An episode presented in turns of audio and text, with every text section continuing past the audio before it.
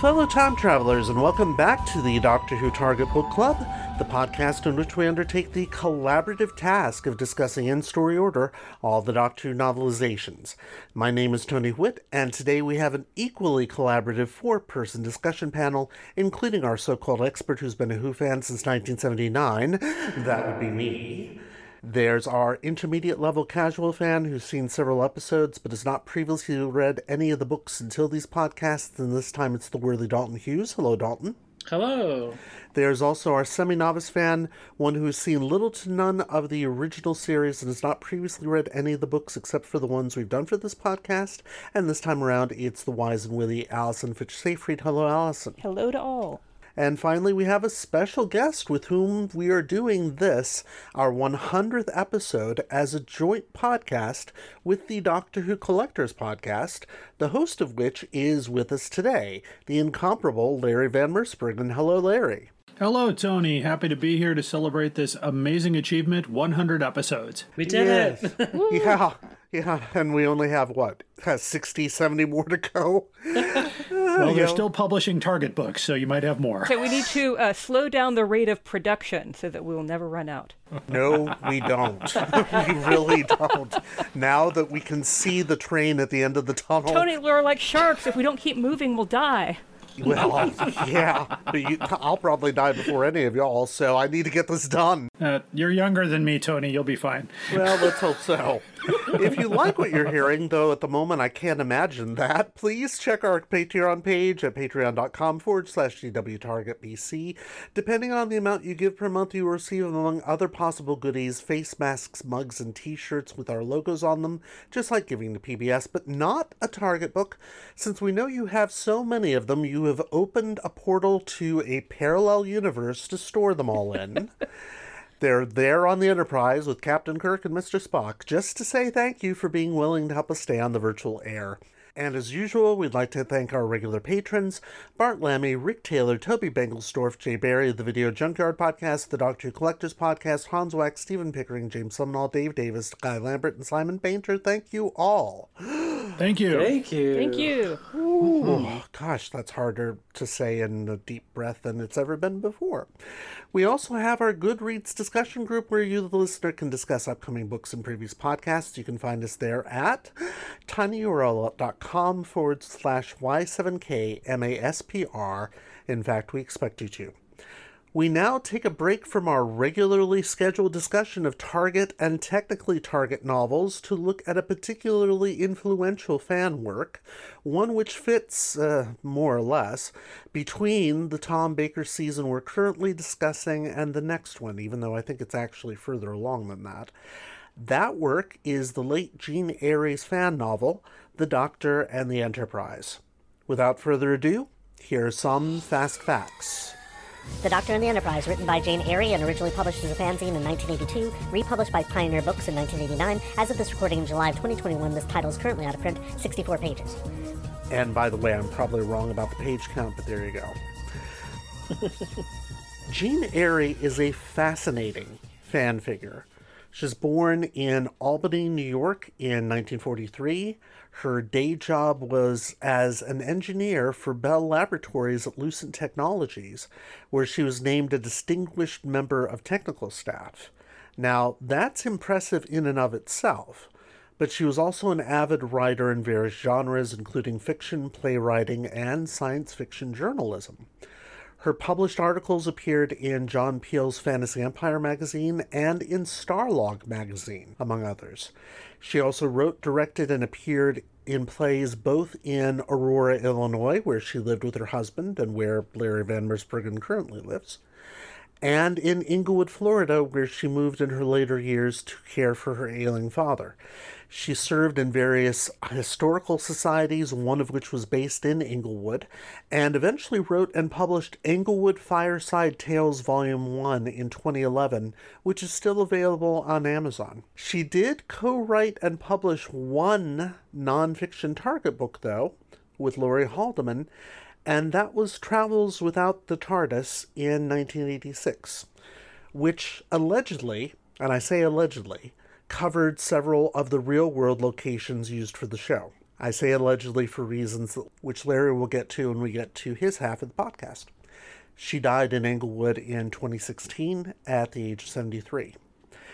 The publication history of the Doctor and the Enterprise is fraught, shall we say, which, again, Larry will cover in his section of our joint podcast. There is no back cover. At least we don't have a back cover, so we don't have a dramatic reading of the back cover this time, which is just as well. It basically would just say the Doctor ends up on the Starship Enterprise. I should probably tell everybody listening what the actual plot is because unless you went and downloaded a copy of this from our link in the last episode, you, you won't know. Somehow the TARDIS no, it's the other way Yeah. around. Somehow the Enterprise ends up in the Doctor Who universe for reasons. Don't ask me to go into Right. but the TARDIS ends up materializing on the transporter pad. The Doctor has been injured in some previous altercation. It's not really said what. He falls unconscious. Spock ends up accidentally mind melting with him because he trips and falls and touches him for some reason. And they develop a bond, obviously. And the entire story which is essentially in four parts, is the Doctor trying to help the crew of the Enterprise get back to their own universe while having to deal with Kirk's jealousy, I'm going to call it that, mm-hmm. and the fact that there are Sontarans around and there are Daleks around, because of course there are. Mm-hmm. All right, let's jump straight into this, shall we? Let's talk about the positives of this first, because there are some negatives, just a few. Mm-hmm. First of all, let's talk about Dalton and Allison's first impressions, and then we can talk about Larry and my first impressions since ours ours go back straight back to the 80s. So, Dalton, your first impression when you knew that we were doing this, what was your first impression? Well, I I talked with you a little bit about me not being super familiar with the classic Star Trek. Um, I know the characters, but I haven't really seen very much of it. So I was kind of interested to see where they were going to go with it. And just from kind of reading it, I feel like this feels more like a Star Trek story than a Doctor Who story. Yeah, it does. It very much does. Which isn't necessarily a bad thing, but it really uh, comes as a bit of a shock, I guess, after reading all the novelizations we've been reading from Target that are very Doctor Who, especially after reading so many Terrance Dicks books back to back to back. This is kind of a whiplash. but but I, I felt like it was really enjoyable. I, I enjoyed the doctor's relationship with Spock, their little romance, I guess. it, it, it, it felt like, yeah. it is a bit there's- slashy, isn't it? I was going to say, yeah, there's definitely probably more slash somewhere, the two of them together. Oh, yeah. um, but I really felt like I got a feeling for Spock and Kirk. The doctors felt a little less like himself, but yeah, I, I still really enjoyed it though for all for what it's worth. Okay. Allison, what was your first impression when you knew we were going to do this?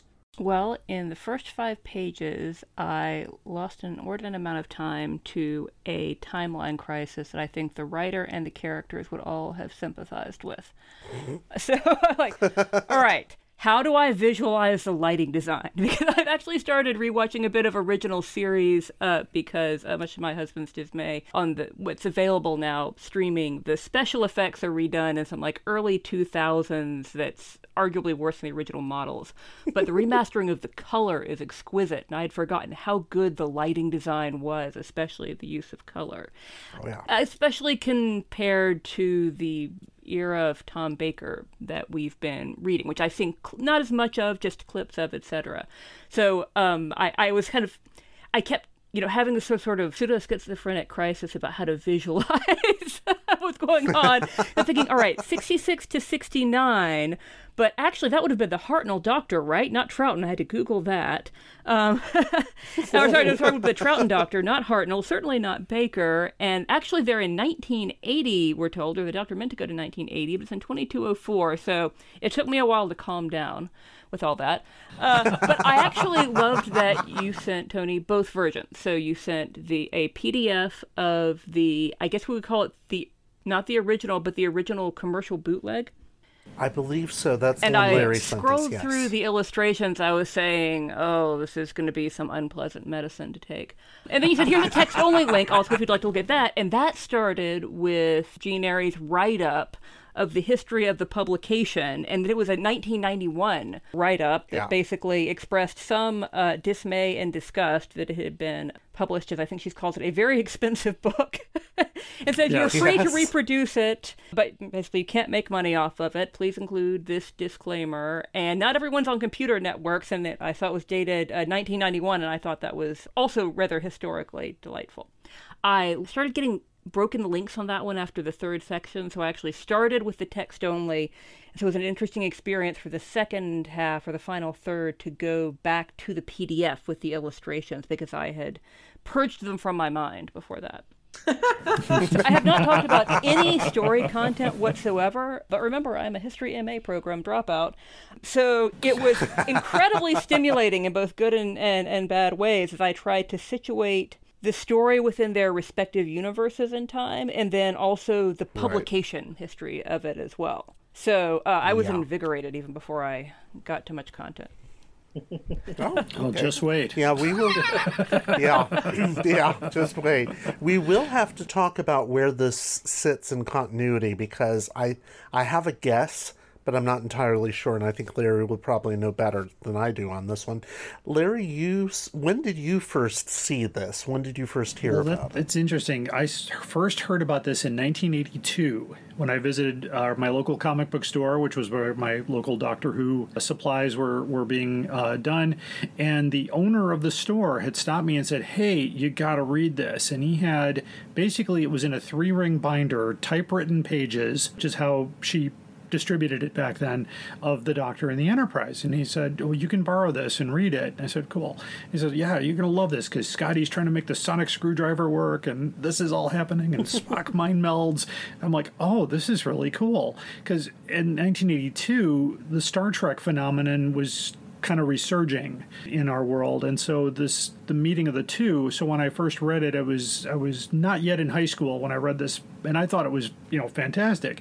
Uh, rereading it now it's like okay now i'm a little more educated and reading it again and going oh now i you know and and of course understanding and uh, you know I'll, I'll go into more of this later of course but i i had i had listened to Jean Airey talk in 1985 and understanding more about the story and the follow-up story kind of okay now is is a much later in life reading this i understand where she's going with it and what her what was in her mind when she wrote it. But uh, it's an enjoyable story. I think it's a it's a great mix of the two worlds. Okay, and the first time I saw it would have been in high school, and it would have been. In fact, I know exactly when it was. It was 1987, because I had a friend friend who had a copy of it, and she loaned it to me. In fact, it was the copy that you sent us the PDF of, Okay. Larry. And I took one look at the artwork and was like, uh uh no, I'm out. and she said, give it a chance, give it a chance. I was like, okay, I'll try. And I got about maybe a third or fourth of the way through. And it's like, ah, because I've, I've, I have to admit something. I have never been a fan of fan writing, even though I've done some myself. Do, do you decline to proofread your own work?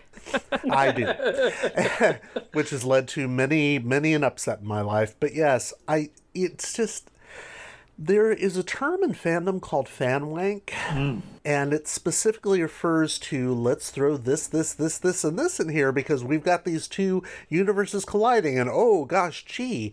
And that was the way it hit me back in the 80s. Reading it this time, I noticed it wasn't hitting that button nearly as much because, uh, again, I think I did the same thing that Larry did. I could kind of see where what she was trying to do, but there were a couple of other bits that did hit that button. So my my reaction to it's a bit mixed. I'm a little more open minded to it now than I was then. So yeah, I felt like the voices for Kirk and Bones and Spock were immediately pitch perfect.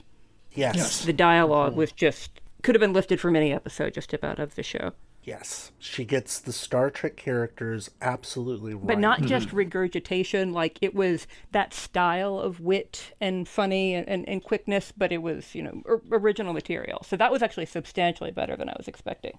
Yeah, and that is something I think is an unalloyed positive about this book, especially the characterization of Kirk. Because if you read any of the pocket books from that era of Star Trek fiction, Jean Airey has essentially captured what Kirk is like in those books. Whenever he meets a character that he thinks is a threat to the ship, but possibly an ally, he reacts this way. He always feels threatened. And that's perfect. That's if you were to read something by Diane Duane from her Romulan trilogy, you'd get exactly the same characterization. You'd get the, exactly the same characterizations of Spock and McCoy. It's it's really quite well done there. Well, and the things that about the plot that I didn't like that were out of character were also the sort of out of character things you would see in the first season of Star Trek when they were still establishing the characters. I was thinking, Trop would ne- Spock would never just you know accidentally trip and fall and mind meld. But actually, in the first season, that's exactly the sort of thing that would happen when they were still, you know, still establishing how things worked. Yeah, and to be fair to her in that, she does kind of use that in order to get us into the whole link between them, and yet she knows what the implications of mind melds are because she gives Spock that line about uh, he reacts almost in offended. Mm-hmm. yeah, that Kirk would ask what he's learned from that mind meld because it, it would be like opening someone else's mail and then having a third person ask you about it. Mm-hmm. Yeah, so she's thought long and hard about all of these things, and I'd, I'd be very interested to know what other fan fiction she'd done before this, because I have a feeling it was mostly Star Trek stuff and not Doctor Who stuff. What are some of the other positives you saw in this? I expected a lot more fan wankery, as as you would say. I, as you know, I value a sense of disorientation when it's on purpose. So, at first, we think the Doctor is in the usual universe in which the Enterprise finds itself, and we find out about a quarter of the way in. I think it, maybe it's a, a little earlier than that. That it's actually the other way around. That the Enterprise has stumbled into the, the Doctor's universe. I, I really enjoyed the a lot of the dialogue in the first third, and you know I thought the I thought the brain had no nerved endings. Yours doesn't. And just a lot of like sort of quick quips like that um, that were entertaining. In terms of the the jealousy you say was set up between Kirk and the Doctor, I think the obvious fan wankery would be first they fight and then they soon respect and admire one another, and you know it's like. 5% fight, 95% mutual backslapping. Maybe the hand drops a little low on the backslap. Hmm. but instead, we have like a much more substantial conflict where Kirk is naturally in control of every situation he's in, partly because of his magnetic charisma. And he meets someone else like that, and he feels like he has essentially lost control of the Enterprise because the Doctor is just as magnetic and charismatic, even though in a in a different persona. And he is always ahead of him in figuring out the situation because he's used to doing this sort of thing. So I thought that was a nice setup, but it would have been easy to do the one. I like that they had that setup of duality uh, between Kirk and the Doctor, and then a different one going on with Spock and the Doctor. And I think either one of those would have been fine, but having both of them was actually the, something special about the book. So you'd say that those were definitely handled well. Yes, and it, it I think leaves you finding it interesting and thinking that there's more there to explore. It's very easy to do those kinds of parallels to death very quickly. And I, and I thought we felt we felt like there was a lot of depth there with Spock and the Doctor, sort of interesting psychic abilities that are kind of the sort of the things that are similar about them, the things that are different, but they don't. They also don't just you know five percent fight and ninety five percent backslap. There's a sort of a different dynamic and back and forth. So I thought that was the real strength and heart of the whole thing. Yeah, I, I thought so too. In fact, it reminds me quite a bit of the Next Generation two parter reunification, where Leonard Nimoy did a guest appearance as Spock, and he finally has a very short scene with Data, and you think, oh, there could have been more. It's like, no, that's more than Yeah. enough. That's that's plenty. But I actually still remember exactly that scene because overall I thought that story was kind of a letdown because it was almost impossible for it not to be. Yeah, But that that I still remember that scene of you know by abandoning you know by turning your back on your humanity you have turned your back on the thing that I most want is still something I remember all these years later. Picard has been a role model in my quest to be more human. More human. Yes, Ambassador. Fascinating. You have an efficient intellect, superior physical skills, no emotional impediments. There are Vulcans who aspire all their lives to achieve what you've been given by design. You are half human, Yes, yet you have chosen a Vulcan way of life. In effect, you have abandoned what I have sought all my life. Mm-hmm. exactly. Mm-hmm. Which is, it's kind of amazing that a message like that comes through in a what is essentially a two-hour commercial for Star Trek Six. I'm sorry, what? It's essentially that. the It's- episode is, or a the novel? It, it, Okay, the episode I was is. confused. The episode is. Wow, she yeah, the episode Star is. Trek Six. No, God, no, no, no, no, no, no. Larry, you see what I have to deal with Yeah, every week. I know. Jeez. Perhaps we are but children. That comes up a lot in the book. Oh God. Oh, boy. anyway, what else? what else did we like? I, I'll, I'll just want to say that I thought it was amazing that Jane thought of putting a sociologist on board to specialize in cultures, which was needed later. Oh yeah, Dorsey Stevens. Almost like a video game thing. Well, you got to get Lieutenant Dorsey Stevens if you want to go to Light Under. and it was amazing that she doesn't um, hook up with Kirk. That was actually also great restraint. Oh, I know, right? well, D- Dorsey Stevens is a, is a unique character, which uh, I'll, I'll talk about her a lot more later because she becomes very important in the follow up story. And uh, there, she was introduced. Um, basically, she is Jean Airey's creation, and that is that's important to know. I was wondering if she was possibly a Mary Sue. Now, I didn't see an actual Mary Sue character in this, Mm-hmm. But it, you you know what fan writing is like. Yes. The writer is always going to put him or herself in it somewhere. Even if they're writing for Bantam Books and they're doing one of the pocket books, they will put in a Mary Sue character. But she, yeah, that that character is actually written with quite a bit of restraint. Hmm. She's there for a reason, and that purpose is served really well. Well, and I think serving as the author's point of view rather than the author's fantasy insert, they're two different things. Mm-hmm. Agreed. Right. Agreed. Especially since the whole story is from Kirk's point of view, mm-hmm. except when it switches. Yes. it switches at a very odd moment, which is one of the negatives for me because the the writing teacher in me looks at that switch and says, "Ah, no, you don't do that." But we're still talking about the positives. right. I, I, I actually don't immediately know what switch you're talking about. when you get to, I believe it's part four. When do you get to part four, it suddenly switches to McCoy's point of view for a little while. And it kind of has to, because hmm. at that point, I'm trying to remember exactly what's happening in in the and out of story. consciousness.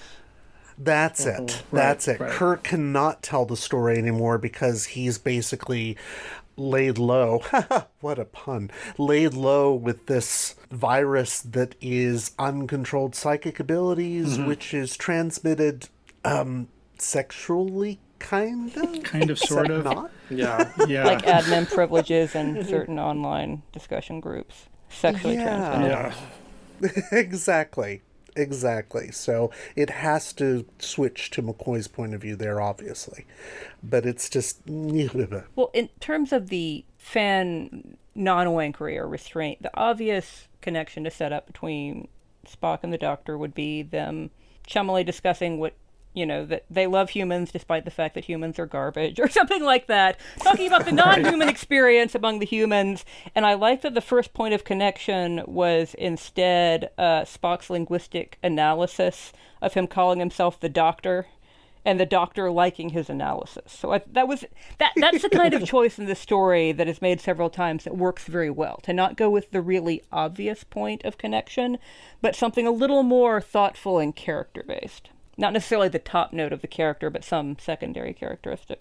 Yeah, and it does do that particularly well. I mean, obviously there is the obligatory Doctor Who joke in there, but uh, it's been so long since we've had one of those in a piece of prose that I'm Yeah, fine. and if they're even in you know Target books, then I can forgive it being in a fan fiction. So Yeah, if they can get away with it in so-called canonical fiction, exactly. then we can excuse it when a fan does it, even Right. though every fan does it. What I can't excuse is capitalizing the "the" in the Doctor, because his name is the Doctor, not the Doctor. And every time I read that, I was like, "Oh my god, oh god."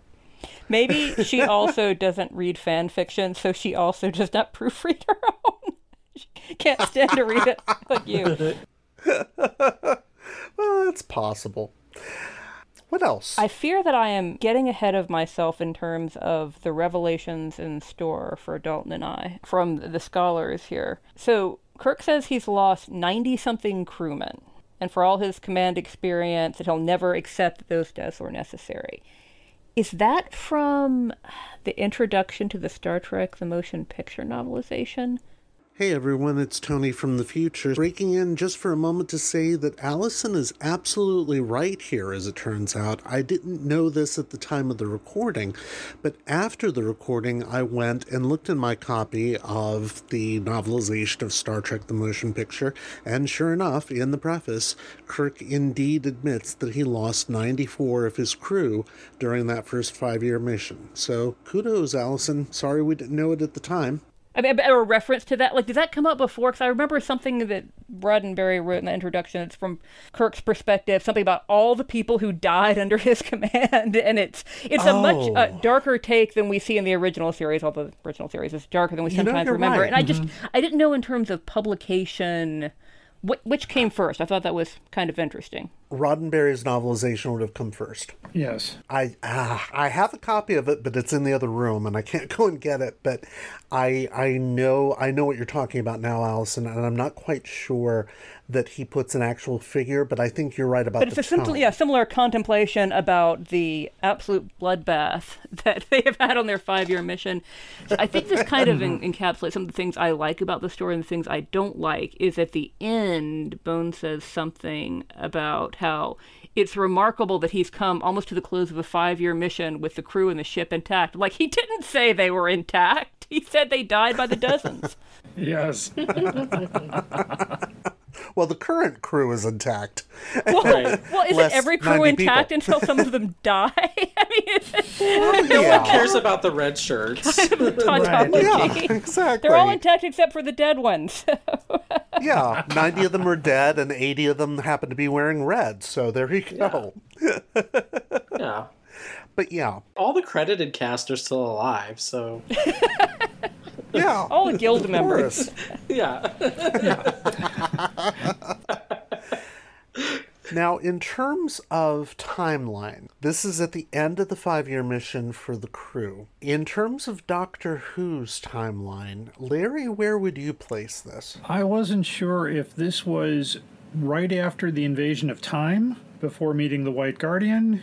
I, I don't think it's as early as Deadly Assassin, but he was definitely traveling alone, and those are the two points that I could think of where that would hit. Also, knowing that Jean Airey grew up here and you know lived here in the Chicago area, she would have watched Doctor Who on Channel 11, hmm. like most of us, and probably had seen up to the Ribos operation because they kept repeating after after they did uh, Invasion of Time, they kept repeating it back to Robot. And ladies and gentlemen, that is the premium content you come here for. I want to shout Olay. that was phenomenal, Larry. That was that that is that is your Patreon dollars at work. amen. I think that's where it is too. I, I think it has to be because there's a reference to K9, Yes, but there's not a reference to Leela. Right. And there is a reference to him fixing K9. Which would have been at the end of Invasion of Time. I believe so. So that's that's I think that's where it would be, and and yeah, just remembering the time because the story her her initial story was 1979, which if I remember right in '79, which uh, is when you started watching the show, Tony. Um, Yes. we were in an endless loop of Tom Baker episodes from Robot to Invasion of Time until they moved it to Sunday nights at 11 when they started with the Ribos operation. Right. So it so my guess is she hadn't seen it yet. I think that's it. I think I think that must be it. Mm-hmm. So the fact that she knows about K9 and nothing that comes after that. So that means in terms of our doing this in story order, we're actually about two stories early. Which is fine. That's I can live with that. It's our hundredth episode. Right. We we're allowed to indulge ourselves. I thought that they were Exactly. actually going to Leela's planet when they talked about how the society had split into Yeah. technocrats Yes. and a more primitive people, but that it was a different planet. Is is this a completely original planet? Yeah. Yeah, it is. It is. Yeah, she appears to have come up with this uh, techies and norms planet all on her own because that's the other thing. That feels much more like a Star Trek planet than a Doctor Who universe planet. Societies like that don't really exist in the Doctor Who universe. Except the one that Leela's from, which I understand there are different things at work there, but psychics and a split society is that's the Yeah. premise of that one. I mean, there, there are different evolutionary things going on. that might have been a deliberate parallel. Mm-hmm. But as you say, when they get to that planet, it is a very different society. Yeah. Mm-hmm. And well, and even the situation with the Daleks having placed bombs in orbit that come down to destroy bits of them doesn't feel like the Daleks. Like they would just No. destroy them. They would say, "The hell with you guys, die, exterminate, boom, goodbye." Yeah, the toying with them thing seemed. I didn't expect that to be the Daleks. Well, that kind of fits though her experience having only watched two Dalek stories. Oh, yeah. so Come to think of it. it kind of fits. I mean, especially if she watched Destiny of the Daleks was her her last one that she saw, then oh, yeah, then the bombs make total sense. Yeah, it does, doesn't it? Oh God, I hadn't. That's interesting hmm. to get the worldview of a fan who has only seen those Dalek stories, and maybe, well, I don't know. Would she have read the novelizations of the older ones? I have no idea because there were not very many Target books in our area in 1989, 79, 81. They were just starting to come in. I bought my first one in 81 and they had four titles in stock. And Oh. they were kind of testing the water with it. And then a few years later, the, the floodgates opened with it, but not when this story was written. And written. at that point, would you have had to have gone to like a more specialty sci-fi bookshop? Yes.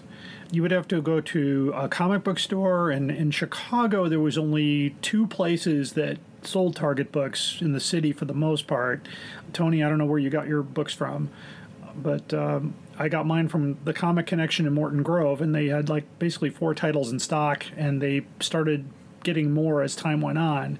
But there was Larry's comic book store in on Devon and Broadway, and he had a bunch more. He was importing them long before anybody else but that was uh, a couple bus rides for me at the time. Man, by the time I moved Right. to less than a mile from there, it was long gone.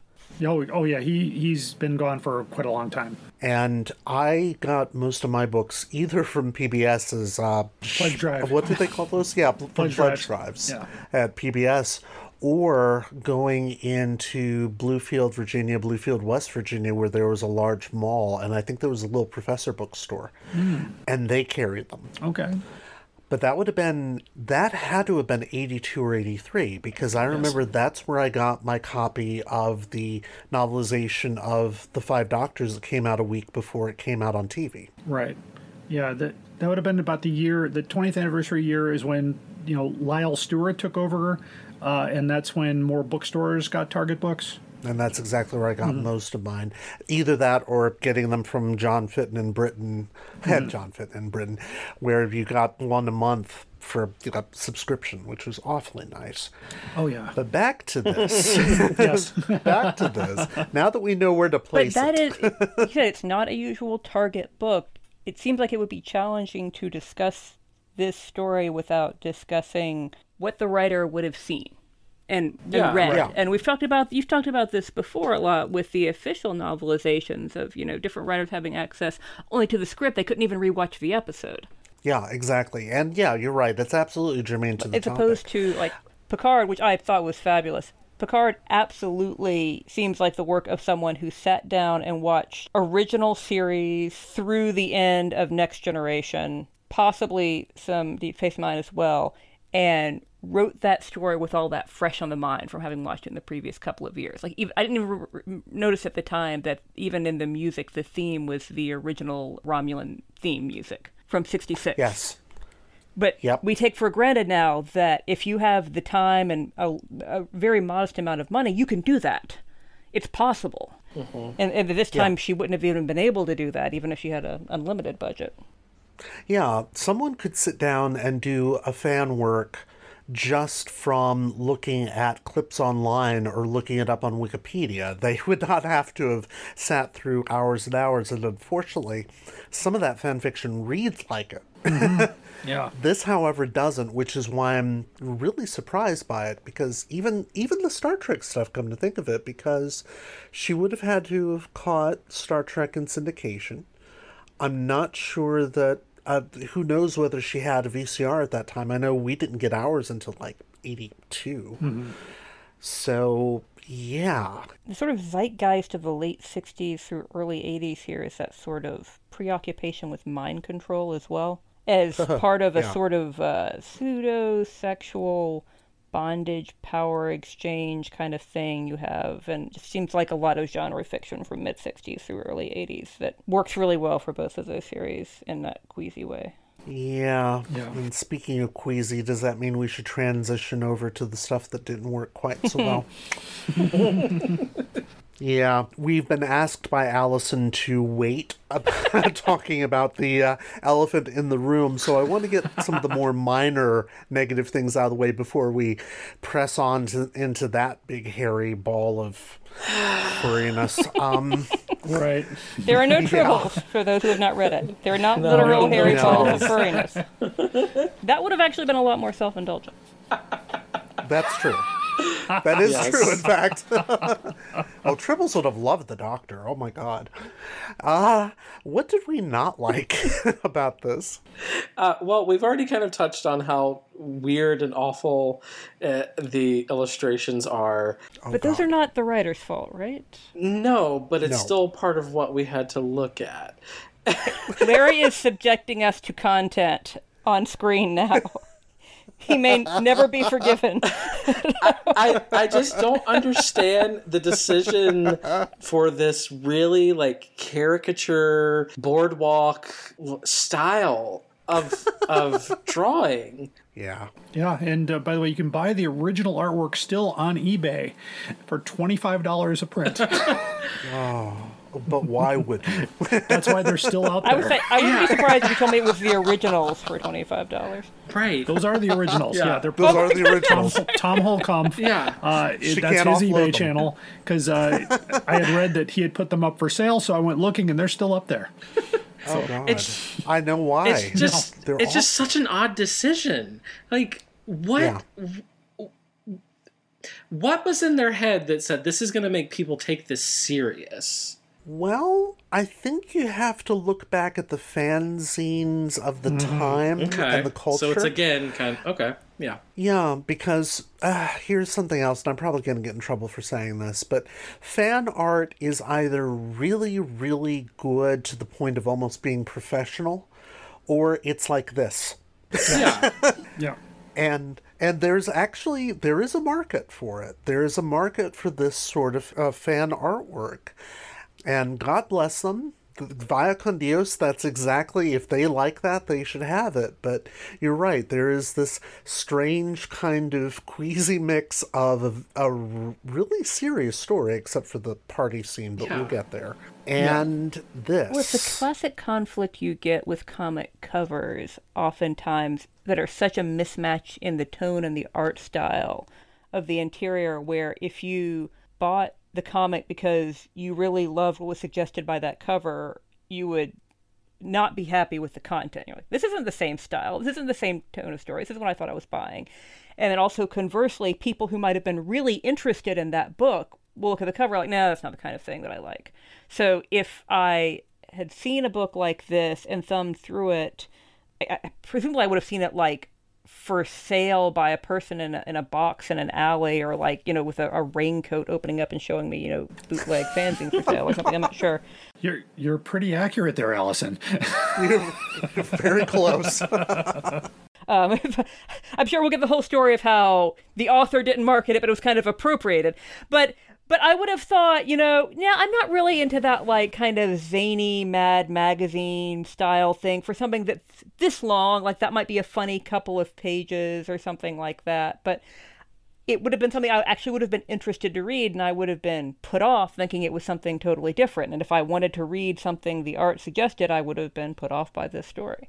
Yeah. yeah, as I was way back, way back in the 80s. Well, and I'm I'm looking back through it too, and it's like they're not all horrible, but of the drawings, most of the ones of Tom Baker are the ones that are so unappealing and like super cartoony. Like even the caricatures of Kirk and Spock and McCoy and Uhura, they're caricaturey, but they still kind of look like them. Yeah. That that caricature of Tom Baker is just so unnerving that it's It will haunt like us. it's so toothy and his nose is so big it just it it's it's such an amplification whereas the other ones are still at least close to Yeah. looking like them without being mm-hmm. s goofy So I'm curious about the vintage because we had two completely different illustration styles. One of which was like a like Dalton said like a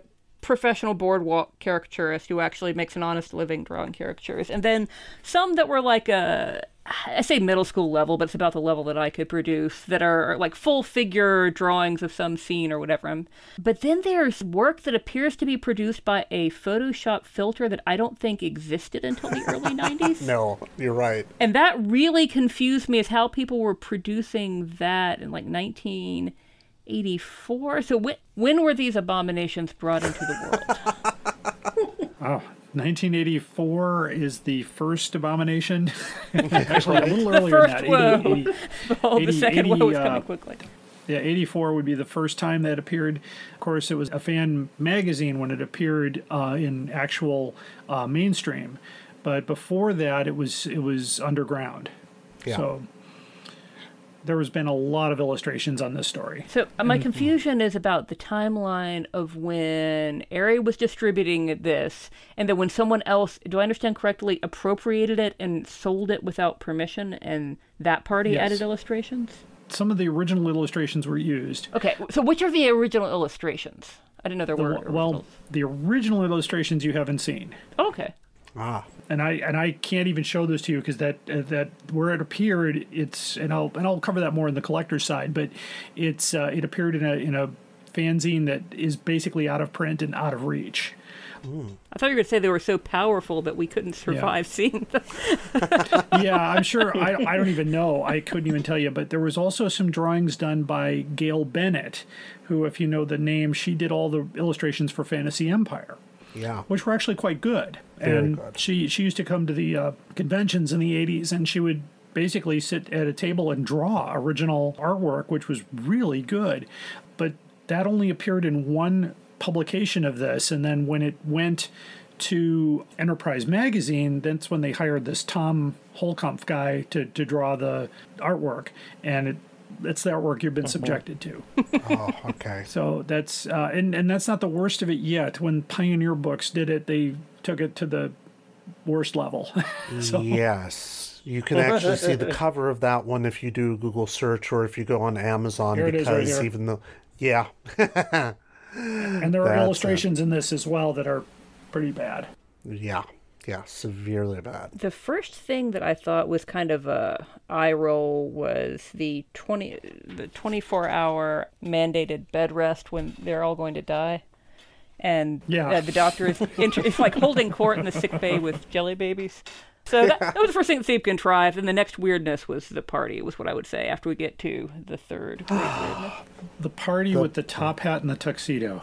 Yeah, Oh, where they're also possibly going to die soon, but they have right. time. and in which Uhura sings the filk. Yes. Yes, we need to talk about what a filk is. a a filk is Do we need to talk to our doctors about it? Yeah, you do. You do. Talk to your doctor about filk. Yeah, some of the side effects may include athlete's head and the desire to die. Yeah, filks tend to be songs that either have it's the existing tune and you've got new lyrics to it that have to do with a particular fandom or you have songs that are original songs that I I'm sorry this is my opinion are by and large horrible about an existing fandom like the Ladyhawke songs I used to be subjected to by the same fan friend and I hated every single one of them About the mm-hmm. movie Lady Hawk? Yes. Yes. The movie Ladyhawke. Yes. There's a whole goddamn cassette of songs about fucking Ladyhawke, and it's just That's some fan abysmal. wink dedication. Yeah.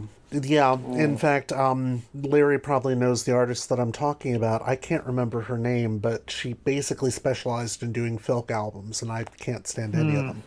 However, Uhura at the party sings a song that Airey quite rightly describes as never having been all that popular, called My Friend the Doctor from the movie Doctor Dolittle. Oh, you would. Maybe what the doctor tells me isn't altogether true. But I love every tale he tells me. I don't know any better ones. Do you? My friend the doctor says the world is full of and apparently there are new lyrics to it that Uhura has made up, and I'm so glad. I have to say, I have to give the Ghost of Jean Airey props for having the restraint not to put those lyrics in the book. I agree. I, I thought that that did show remarkable Yeah. restraint. You think it might be the centerpiece for some people. Yeah, I would have thrown it against the wall. Yeah. I would not have gone further. Yeah, yet that is that is a thing that Uhura does in at least one episode. She sings, you know, these sort of extemporaneous. Um, I- she- improv, yeah, yeah. she, yeah, Yeah. she improvises songs about people who are hanging out in the lounge. That's true. But That is usually, it's they're, they're hanging out in the in the lounge in less death-threatening circumstances. Right. Yeah, yeah. I recall in the episode Charlie X, she starts singing about Charlie, and then he quite rightly freezes her vocal cords and causes Spock's lyre not to be able to play. Right. It's like, Oh my god. yeah. It is the only I'm- time of the episode where he's pretty sympathetic. yes, indeed. he wants to use his powers right. for good. Right. Uh, what else did we dislike? Well, there's speaking of just weird things that were put in there. The uh, the yo-yo championship. Oh, The Andorian yo-yo contest. the Andorian yo-yo contest. Christ Almighty. That was in the trailer, you know, more fun than an Andorian yo-yo contest. Oh, yeah, it seemed like the jelly babies being used to create plot points and the yo-yos as well with with Kirk actually having to use a yo-yo to turn off the The Dalek prisoner's Dalek- machine. Yeah. Yeah. It's Chekhov's yo-yo. ridiculous. Chekhov's yo-yo. Yes. yes. well, as you know, I think that all Star Trek stories should star Bone. So I actually did like the part of Jelly Babies that gave him opportunity to carp, you know, persuade the medical staff to join a feast of Jelly Babies. what are those? There are sort of I can hear flavors, him ranting. Yeah. but I guess I liked them less for themselves than for providing m- material. Mm-hmm. Yeah. You also get the obligatory McCoy line, damn it, I'm a doctor, not a butcher. Right. Yes. Yeah. Which I thought was the Um, only like real cringe reference. I don't know. Really? Yeah, well, but I guess this wasn't a cliche yet by then. The damn it, Oh, Jim, yeah. I'm a doctor, not a insert noun or occupation here. I guess Yeah. I think that was 20 years after that when Mm-hmm. once again we had freer access to episodes that uh, that became sort of a running joke. Damn it, Jim, I'm a doctor, none of that. Yeah. Right. Right. So at the time, maybe it wouldn't have been quite so worn out. Okay. and I guess we should address the elephant in the room now. because part of the plot involves Kirk getting infected by a virus which is essentially caused by unrestrained psychic uh, activity. And it's caused. And because he didn't get his COVID shot, right? Right. yeah, exactly. or or use a condom. Yeah, a mental condom. I wish I had one for that part of the book. Uh, he looks lasciviously at a girl who looks lasciviously back at him, and that's what does it, folks. Yeah. Yeah, that's And gets what him into it. a boatload of trouble. and almost kills him. yes. Yeah. Yeah, and it's a little too early to be an AIDS metaphor. So, Yes. though it could be, I'm not really sure. I, prob- I wish I Probably have asked her. not, because of when Yeah. when AIDS was publicly disclosed was a couple years into the Reagan administration. So I'm I'm guessing no, but this it, it definitely when I first read it that went right over my head. But of course, when I read it again, I was like, oh, Yeah, it, it, it was like a what women want kind of thing where the thoughts were out loud and everybody could hear them, and that kind of thing. That's it was kind of you know forward for the time. I thought. Mm-hmm. I found everything that happened on the planet having to do with the virus confusing. Not in that, ooh, I think that's a bad plot point, but like I kept rereading things to understand the sequence of events, and I still somehow didn't get that that was supposed to be the point of transmission. Um, Right. Of the of the, that that's when he got it. yeah. I think the only reason he gets it is because he doesn't get the inoculation from uh, Dorsey I Stevens. thought there Right. were other people on the Enterprise who had gotten it. They Yeah, he was supposed to see her before going outside, and Yeah. he didn't do it. Right, That's- because he's Kirk. Right. Yeah. I don't have time for that.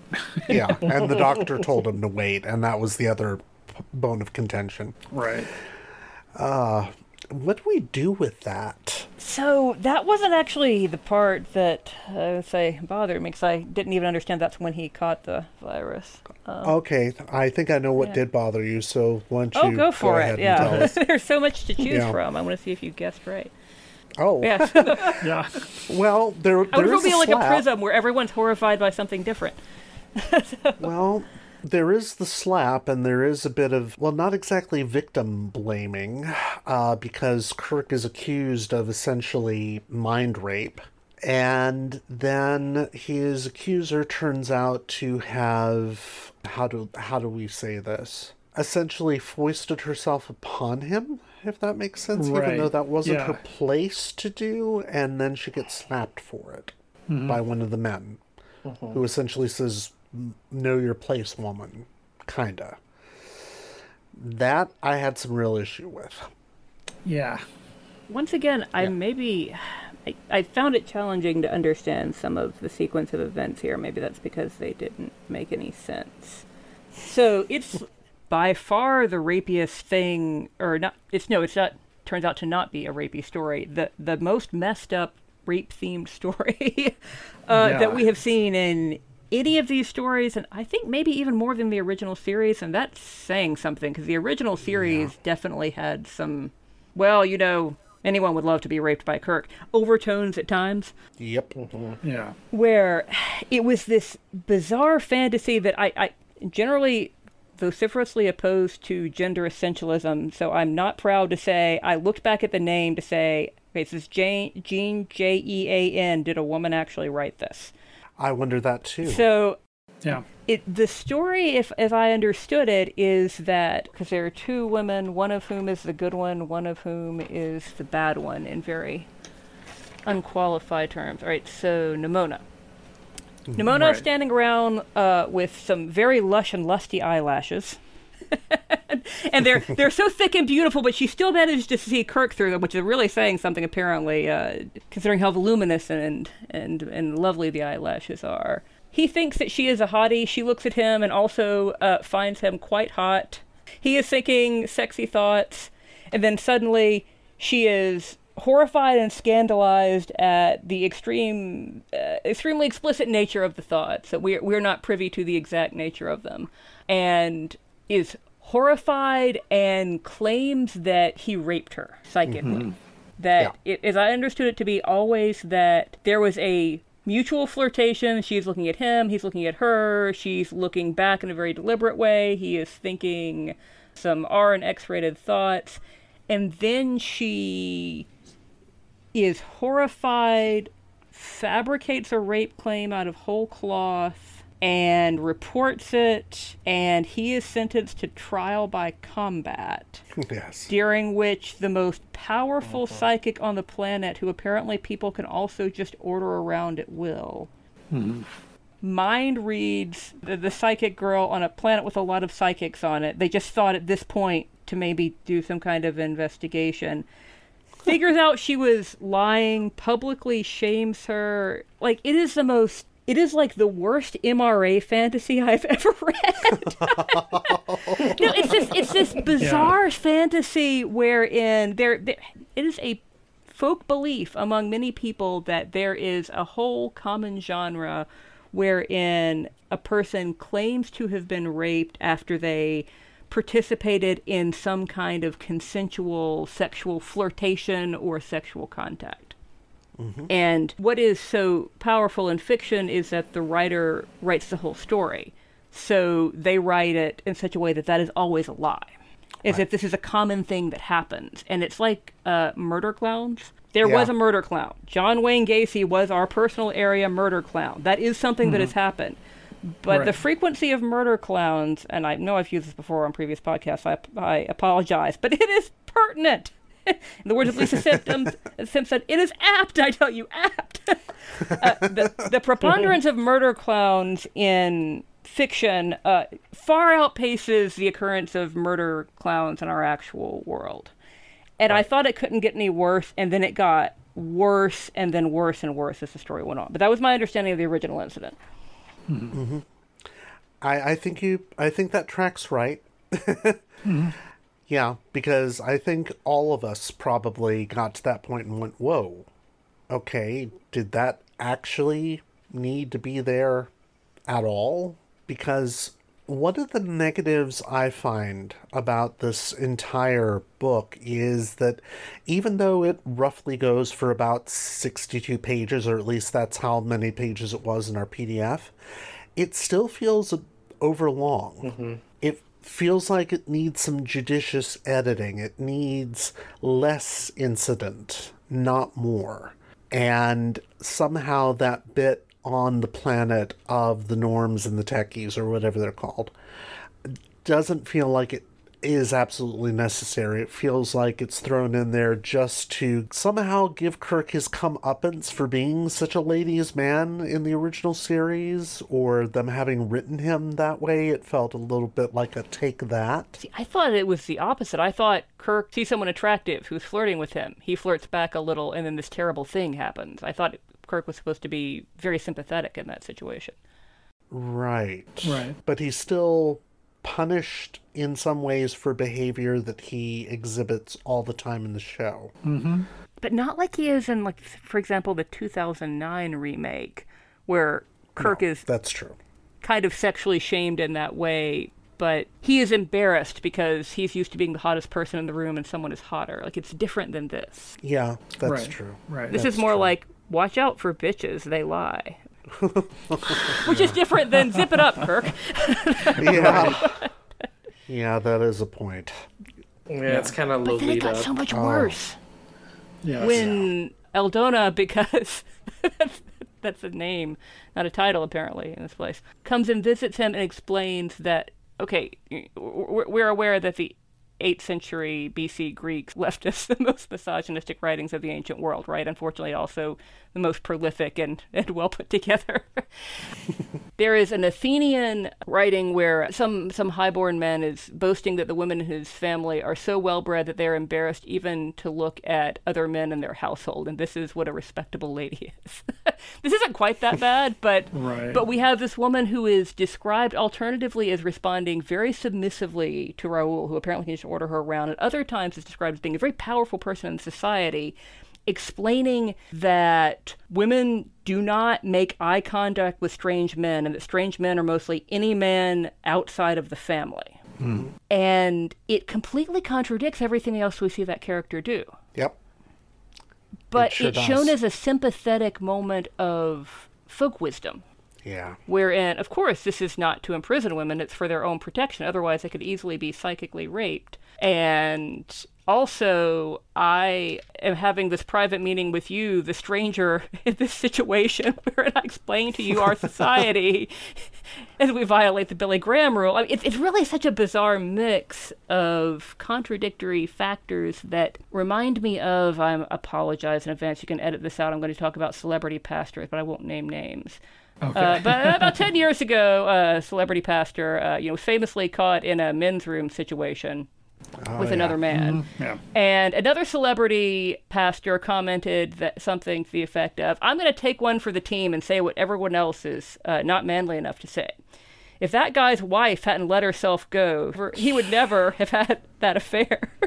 Everyone's oh, like, God. okay, actually, that doesn't make any sense at all. That would that would make no. sense with him hooking up with the woman at the Clinique counter. and this feels the same, where it's supposed to feel like a moment of sort of raw, real talk, but it actually doesn't make any sense within the context of the story. And that mm. actually frustrated me more than anything else. I can, I definitely see that because you're right. It there's an internal inconsistency there that really isn't there in the rest of the book. Well, but then it comes back at the end with the transmission of the virus. Yeah. Wherein we're told that it's linked to puberty, and Nimona is specifically twice referred to, once to her face and once behind her back, as having cooked up this entire thing because she is childish. She is still a child. She's being literally sent back to some kind of nursery, I guess because she doesn't understand how to be flattered by Kirk's thoughts and it's it's clear like an, an insult. You, are not ready for the adult world. You are a child. But then later we have this fairly technical explanation about how puberty affects the symptoms of the virus, mm-hmm. Mm-hmm. and it doesn't make sense right at all. No. With the insults that are paid to her earlier, like it's a very physical thing. I, I, I don't know if I don't understand the plot mechanics or there's nothing there to understand. I don't think there's that much there to understand. I, I think that's the one part of this entire book where uh, Airey's plotting falls apart quite a bit. But it's so detailed that I feel like I'm for, I'm just missing a point that she's trying to make. That's probably horrible, but I'm just not quite getting it. I didn't get it either in fact, at that point, I was like, okay, I, I, let's just hope that this passes quickly, and we get some dollars. It does it. It keeps coming back again and again. Yeah, yeah. Like my discussion of it, it just it keeps going. well, that's definitely a negative of it. So certainly that. Any other negatives we can think of before heading into our own opinions of this in general? Well, much much like I felt like the Daleks were just kind of thrown in to be a link to Doctor Who, I felt the same way about the Sontarans. Oh god, yeah. You know, you were talking about there needed to be a lot of editing.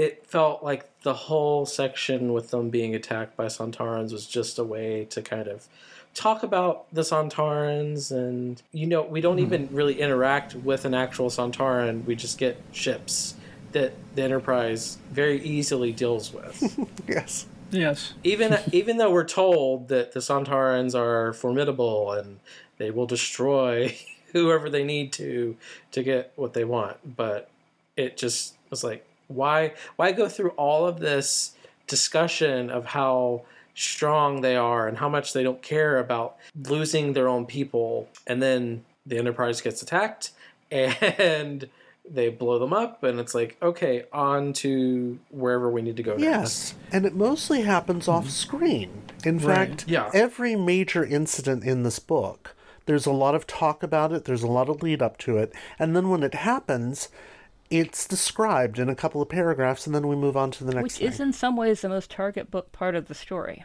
uh, yes. well, it's often seen some opponent built up as this formidable villain, very clever, very powerful, and then you know, they're punched in the face or someone throws a stick of dynamite. And... Yeah. Yeah. Yeah. And I, I think you're right, Dalton. And I think the only reason why they were thrown in is because I agree. I agree with Larry where the placement of the story must have been. Mm-hmm. Yeah, and I, I can't say more than that, but I think there's a very good reason why the Sontarans are in it. It's just. Uh... Yeah. Which I think that is too why I felt like this was more of a Star Trek story than a Doctor Who story. Yeah. Because we get we get so much more of the vibe of Star Trek. Mm-hmm. we don't we don't really get any feel for anything from the Doctor Who universe. Yeah. Even though there's a lot of stuff brought up, a lot of the technology, you know, talking about the TARDIS, the Doctor, Daleks, Sontaran, Sonic Screwdriver. We get all these little references, but it feels very superficial and it feels very much just like name dropping. Yeah. Well, it's never the Doctor's perspective. It's Kirk's perspective and then Bones' Right. perspective and then back to Kirk, but never the Doctor, and he doesn't have any supporting cast there. Right. And I think Right. it probably would have made more sense if the Doctor had ended up in the Star Trek universe. Because usually Yeah. when you get these crossovers, that's what happens. One of our reviewers for Goodreads, in fact, talks about having read the the Legion of Superheroes ends up on the Enterprise D. And yes, the X Men also do at one point, and it's like, uh, why would you do such a horrible thing? And yet when they do, they travel forward in time, but they're in the Star Trek universe. It's not, you know, the other way around. And this one doesn't feel like it is the other way around, even though it's meant to be. Hmm. Yeah. Yeah, even the Daleks seem odd. Yeah.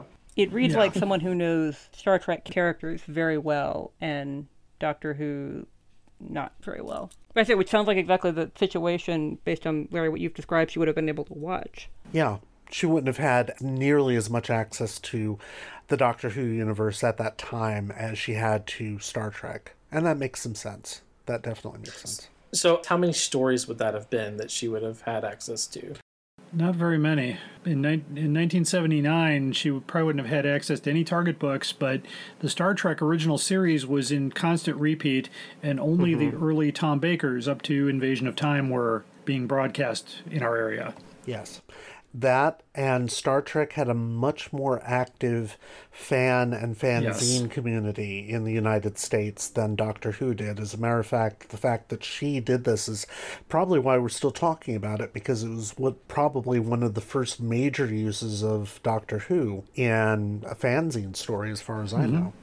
Yep, that's true. Mm-hmm. How many? This was published in four parts, was it? Yeah, it was broken up into four parts for publication in Enterprise magazine across four issues. and that would have been I, I, I hesitate to say the leading fanzine for Star Trek fandom, but certainly it was one of the big guns. It was a big uh, mainstream one. Yeah. That's for sure. Yeah, exactly. So, shall we go to Goodreads? Yes. yes, yes. But we don't run out of time because this is going to be a big one. All right, let's find out what our uh, Goodreads people had to say, as we always do. Let's go to goodreads.com for online reviews of the book written by other readers and follow up with our own ratings. By the way, if you're listening to this podcast and want to have your review featured, when we get to an upcoming book or simply have a question about it, read the book, write a review, or comment in our Goodreads group by the deadline so that we have a chance to see it. You may get your review read out loud here. The average rating for this book on Goodreads out of 5 stars is 2.95. Not terribly high. The reviews from our Goodreads group have again been edited for length. Sorry, everyone, but keep them coming. In our Goodreads group, Michael gives this book two stars and says back in the days before you could easily find just about anything you wanted on the internet, we had to go to conventions and scour the dealer's room to find nuggets like this one which is what a friend and mine and I did back in the day, agreeing to share a copy of this and the Doctor Who magazines we picked up. I don't recall much about this one other than it feeling a bit underwhelming and not really worth the price tag we paid to finally read it. I am sure I could easily track it down today, but honestly, I'm not sure if it would be more or less enjoyable than when I first read it 30 or so years ago. Our Patreon Dave Davis also gives it two stars and says, like most fan fiction that I've read, this could have used some proofreading and editing. Though, to be fair, the version I read was online, and many of the small mistakes might have been transcription errors. Unlike most of the fan fiction I've read, the writing style was pretty consistent all the way through. There were no sudden changes of tense or descriptive passages giving way to terse script like dialogue. The Star Trek characters seemed to me to be portrayed accurately, especially the libidinous Kirk.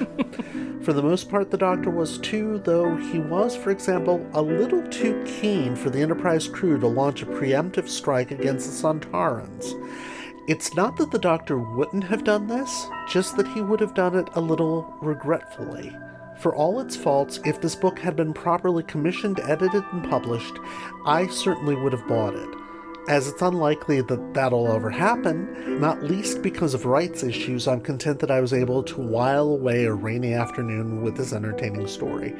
And finally, Mark gives it three stars and says, after picking up the first issue of Star Trek The Next Generation Doctor Who Assimilation 2 from IDW Publishing, yes, that's the full title, I decided to take a trip back in time and read what is probably the first Trek Who crossover by Jean Airey. There are a dozen different printed editions of this book. I read the original text, which is available online, which was published in 1982. The verdict Ms. Airey tells an interesting tale, but it's mostly a character study of Kirk, Spock, and the Doctor. The plot meanders quite a bit. The Enterprise finds itself in the Doctor's universe, needing his help to get back home. Kirk is suspicious of the Doctor's motives, but is won over. I like the story, but it doesn't really go anywhere, so this is probably only for hardcore Trekkies and Whovians with some curiosity. Yeah. so, Larry, out of five stars, what would you give this? Uh, I would give this uh, 2.5. Okay. And the reasoning for that is that it's it is a Star Trek story featuring the Doctor, where the title suggests it's a Doctor Who story featuring Star Trek. Yeah. Um, and some of the issues that um, we've talked about here too, you know, kind of led me to the same conclusions about you know when I read it as an adult versus when I read it when I was 12 or 13. So definitely a different story than what I had remembered back in the day, but not as great. And again, there's more to the story as far as why we got this raw version of it, and there's no editing and no polishing. But that's where I would give it. Okay. And Allison? I know this doesn't sound accurate, but I have actually practiced restraint by not reading aloud my two pages of quotes from Bones that I have on here that I enjoyed. And I am absolutely the target audience for outstanding Bones content. so uh, this is another one where there are a lot of things that I really, really enjoyed. And then we have this bucket. I was going to say cold water in the middle, but really it's some untreated sewage um, where it, it, everything feels too high or too low. So I think about reading it as a if I had read this first as a teen, how I would have been absolutely over the moon with so much of it, and it, including the very cheesy parts, and then would have been just sort of hit in the face by this dehumanizing storyline of the, the young woman in the, the middle and, and towards the end of the story. So I think I'm going to go two, but it seems both way too high and way too low in ways. Uh, there is one prejudicially edited quote I would like to read aloud. Kirk's body heaved with a convulsive spasm, ellipses. The doctor was the one who held his body as the spasm subsided, ellipses. He's made it, Spock, McCoy whispered. You can edit that out. That was actually very enjoyable. no, For them as well. The, the McCoy content, but also the the the two different kinds of parallels she drew between Kirk and the Doctor that did not quickly and easily resolve, and then also the mind meld after effects between the Doctor and Spock, I thought were actually terrific storylines. And then the main plot made no sense at all. Yeah, that's true. All right. And Dalton? I'm going to agree with Allison. I would give this two. There are some good character moments. There's a lot of interesting stuff going on. Uh, like I said in earlier in the podcast, the the bromance between the Doctor and Spock is it's charming. I really liked seeing their interplay. But yeah, the the actual story itself just is too meandering. It's too uh, just it, it needed to be focused it needed to be edited if there was more kind of a clear understanding of where this was going i would feel better about it also like i said earlier the bits with the doctor or at least things from the doctor who universe feel hollow there doesn't there doesn't seem to be a lot of care placed in in those they're they're really just there to kind of let us know that we're in the Doctor Who universe. But it it was enjoyable. I'm not expecting you know fan fiction to be the best Pulitzer Prize winning writing, but I, I enjoyed reading this. It was fun. It was it was interesting to see the crossover. So for what it is, I would give it a two. Okay. And as for me, I think I agree with the panel in general that it's not bad written fan fiction. As a matter of fact, it's some of the better written fan fiction that I've read. You don't have some of the markers that you have of truly awful fan fiction, such as Mary Sue character. Uh, and we get that designation from Star Trek fan fiction, as a matter of fact, directly. So that's how bad it could be. We don't have characters acting out of character, at least not on the Star Trek side. The Doctor doesn't feel right from time to time. He does get that very nice doctorish, Tom Bakerish speech about the Sontarans, and some of the byplay is nice, but then the mind meld scene is particularly strange. It just doesn't sound like him. And it is much more of a Star Trek story than a Doctor Who story. It's not a bad Star Trek story, but it's a meandering one. And it does have some of those issues. So, yeah, I'd say two out of five. Well, thank you, everyone. Mm-hmm. And thank you, fellow time travelers, for giving us your valuable time. Stay tuned for the continuation of this joint episode with the Doctor Who Collectors podcast. And next time, join myself, J.G. McQuarrie, and Jenny Ingersoll for our discussion of Terrance Dicks' novelization of Underworld, or as they call it, The Underworld.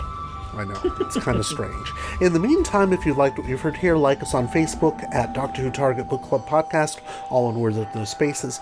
Also, feel free to follow us on Twitter. We're at DW or subscribe to us via the podcast provider of your choice, including Spotify. If all else fails you, and it inevitably will, email me directly at emperordalek at gmail.com with Target Book Club in the subject line so I don't ignore it. Thank you very much for listening. Stay safe and enjoy your travels.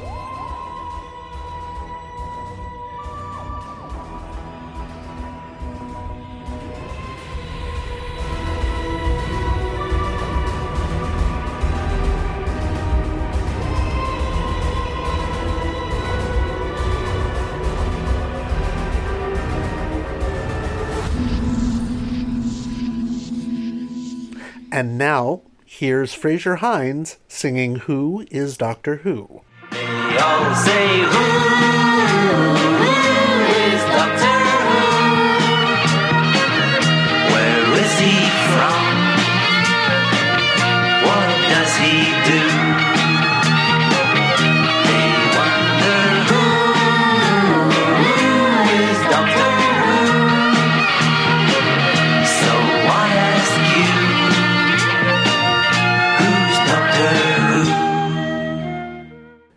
Welcome back to the Doctor Who Collectors Podcast, the podcast that explores the collaborative world of Doctor Who collecting, those who collect, issues surrounding collecting, and of course, Doctor Who merchandise of all kinds.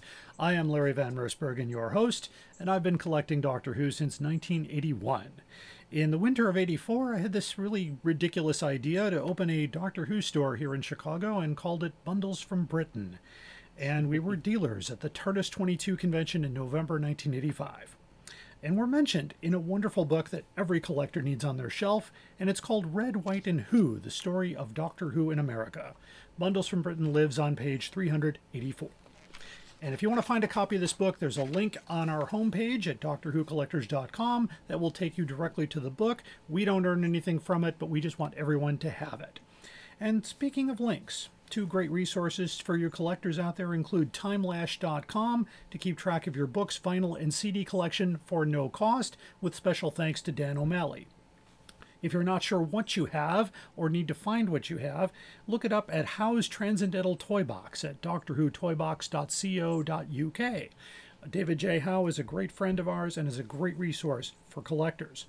And if you're looking for great Doctor Who items at great prices, including Star Trek items, look no further than DoctorWhoStore.com. Alien Entertainment has what you need. Visit our website at DoctorWhoCollectors.com to see the newest offerings from Forbidden Planet. Your purchases keep us on the air.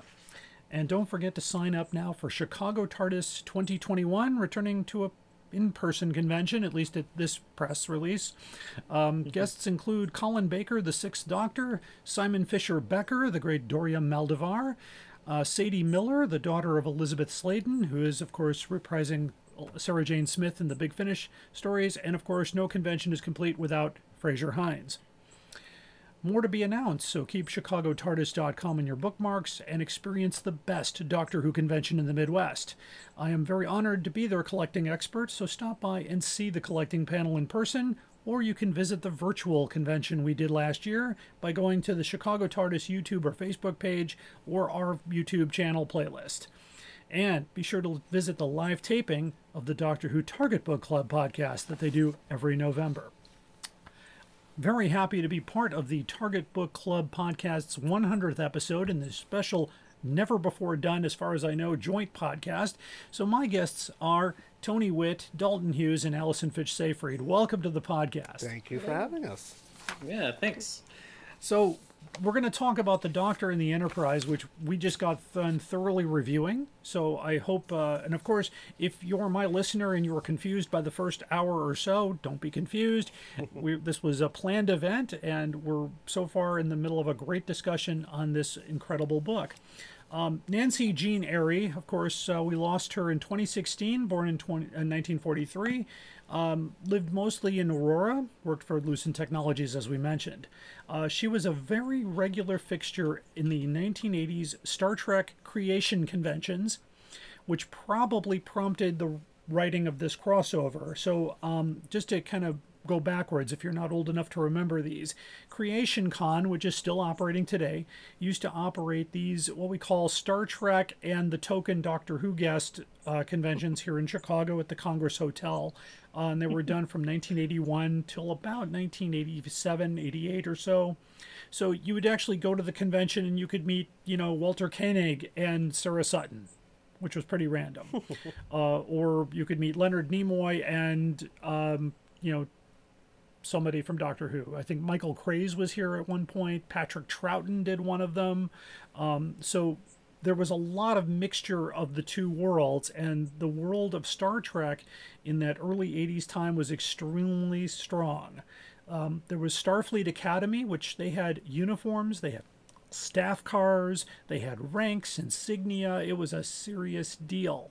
So um, I don't know if um, if uh, my my distinguished uh, panel here has experienced any of that. Tony, did you do any of those when you were younger? No, no. In fact, the earliest convention I ever did was something called, oh God, what was it called? Media West. And Oh, okay. Yeah, and Okay. that would have been late 80s, early 90s, I believe. But yeah, I didn't meet an actual celebrity guest until I moved down south, and that was in the, the, the mid 90s. Okay, gotcha. Allison or Dalton, any experiences with that?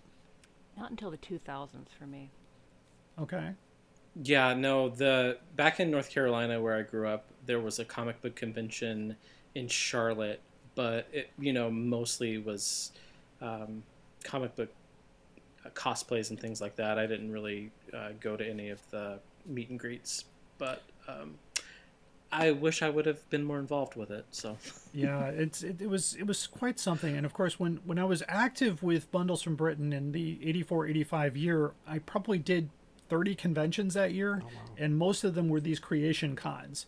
And they were very inexpensive as a dealer. I think the table was $100 and it was all for all three days. It was a really great deal. Um, and so it was great to also, um, we stocked a lot of Star Trek memorabilia as, you know, to probably boost business. We got into the comic books and the trade paperbacks and whatever was available at that time. And I do remember um, meeting briefly Jean Airey. Uh, she was doing a talk about uh, fan fiction and I remember she talked about her her um, her stories, and one of them was the Doctor and the Enterprise. Uh, the at this point in time, the book hadn't been published as of yet, but I think it was it was getting there. But Enterprise magazine had been published at this point, and of course uh, there was a dealer there that had a bunch of those, so we negotiated um, buying those because those became very popular uh, at the time, and the Star Trek Doctor Who worlds kind of collided. Uh, Star Trek II: The Wrath of Khan was still a very popular movie at that time, and so the Star Trek fandom was really big in Chicago. So a lot of that, and of course we talked about this in the first part of this, but when she wrote this in 1979, uh, her access to Doctor Who was limited, but the access to the entire Star Trek series was pretty thorough.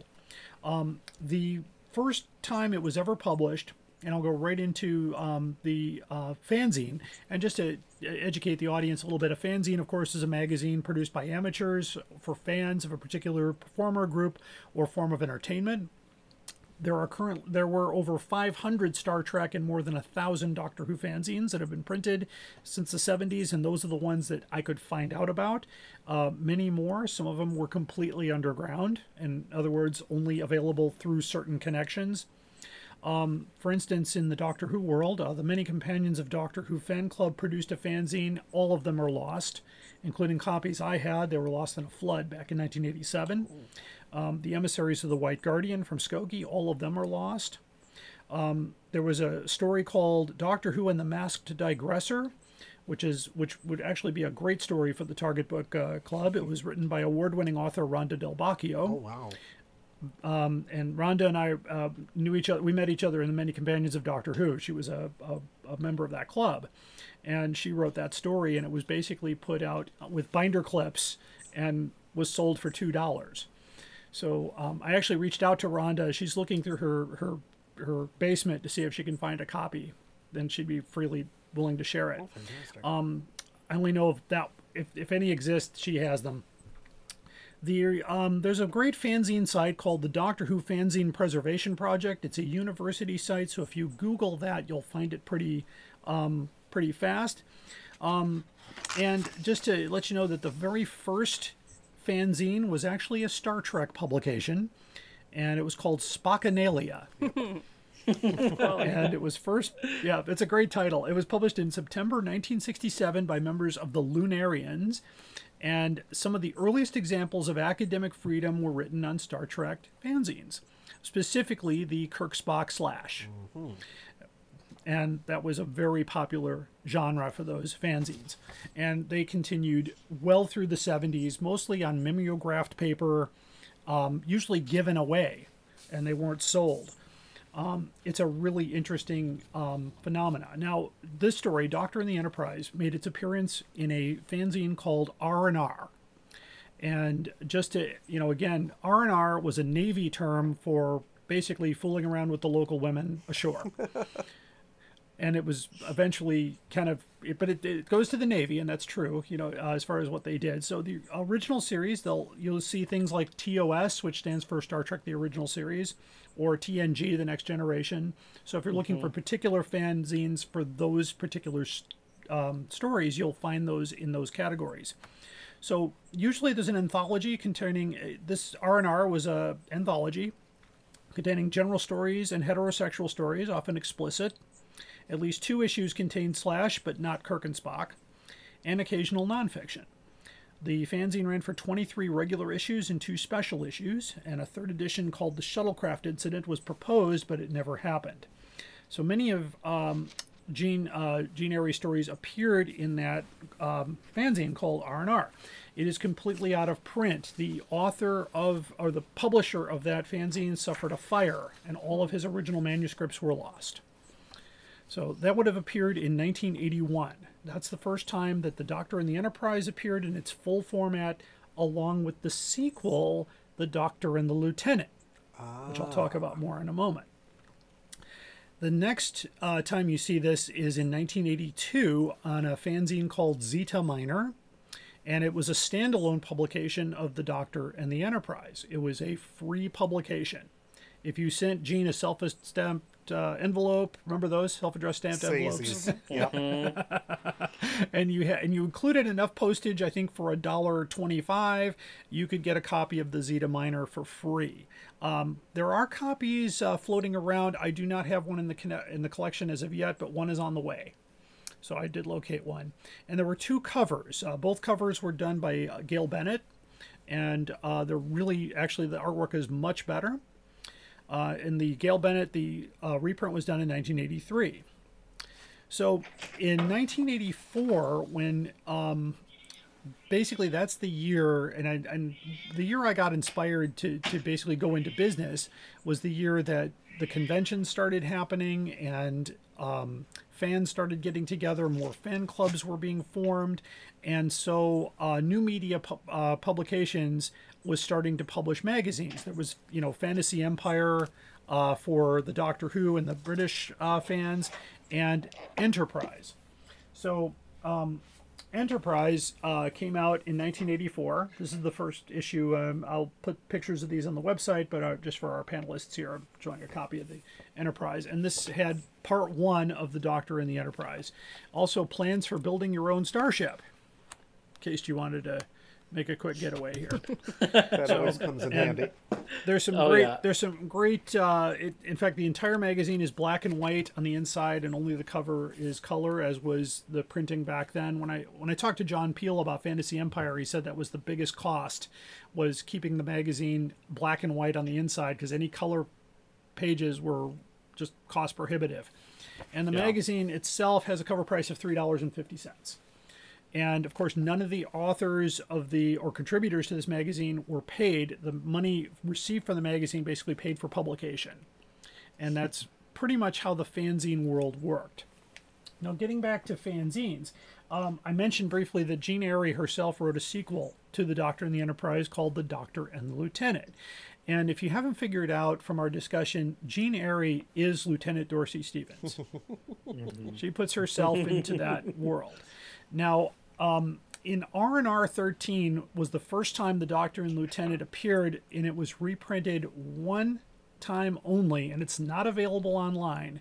It was reprinted in a fanzine called The Blue Guardian, and it was in issue number 13.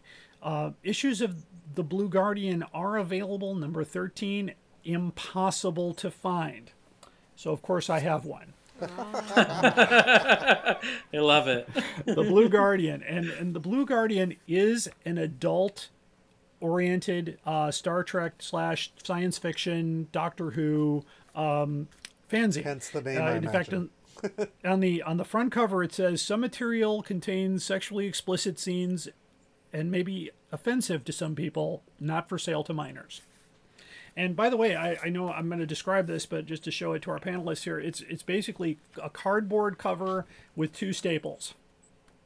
But not a So brown this paper was- wrapper. This might be appropriate, apparently. Yeah, except it's blue. Yeah. and uh, just looking at you know when when I when I I, I got a hold of this many years ago, um, but it has uh, page 30, 39, the doctor, the lieutenant, and the doctor by Jean Airey. Um, of course, I'm going to keep the podcast PG, and I will not read aloud any any scenes that might offend people. But um, basically, uh, a kind of a, a go you know a story. Um, the story basically is that Lieutenant Dorsey Stevens stows away aboard the TARDIS when the TARDIS leaves the Enterprise, and they begin a sexual adventure together. Oh my. I would not have predicted that from the novel that we read. I would not Yeah, have it's seen it coming. And so it actually begins. Uh, the story begins with Dorsey um, in her. In fact, at this in this story, she kind of goes into calling her Dorsey, and it's told it's being told from Dorsey's perspective. And so um, it starts with her in the room, and she's, you know, getting messages from Spock and things like that. But then she sneaks aboard the TARDIS, and the um, the artwork is actually very very good. I'm just gonna um, um, this one I can actually show. Uh, it's not too bad, but this this is the artwork. I love it. Oh Yeah, it's- my. It's not bad at all, and um, it's it's uh, and of course um, the the drawing of the woman is actually uh, Nurse Chapel Yes. from the series. so she was the she's the the original um, first officer on the pilot episode of Star Trek. Too, if you're Yep. going into the Star Trek world. So, um, so yeah, so that that's the only place after the Blue Guardian, the lieutenant and the doctor is only referred to in footnotes, and um, there is no text available online. Wow. Um, I have not read the story uh, in a long time, but I do remember that it gets it gets pretty steamy. And you have not places. made the text available online either, it sounds like. No, she did not. No, but saying the you have not. You have this. No, You have this treasure. no, I haven't. He's not a pin Allison.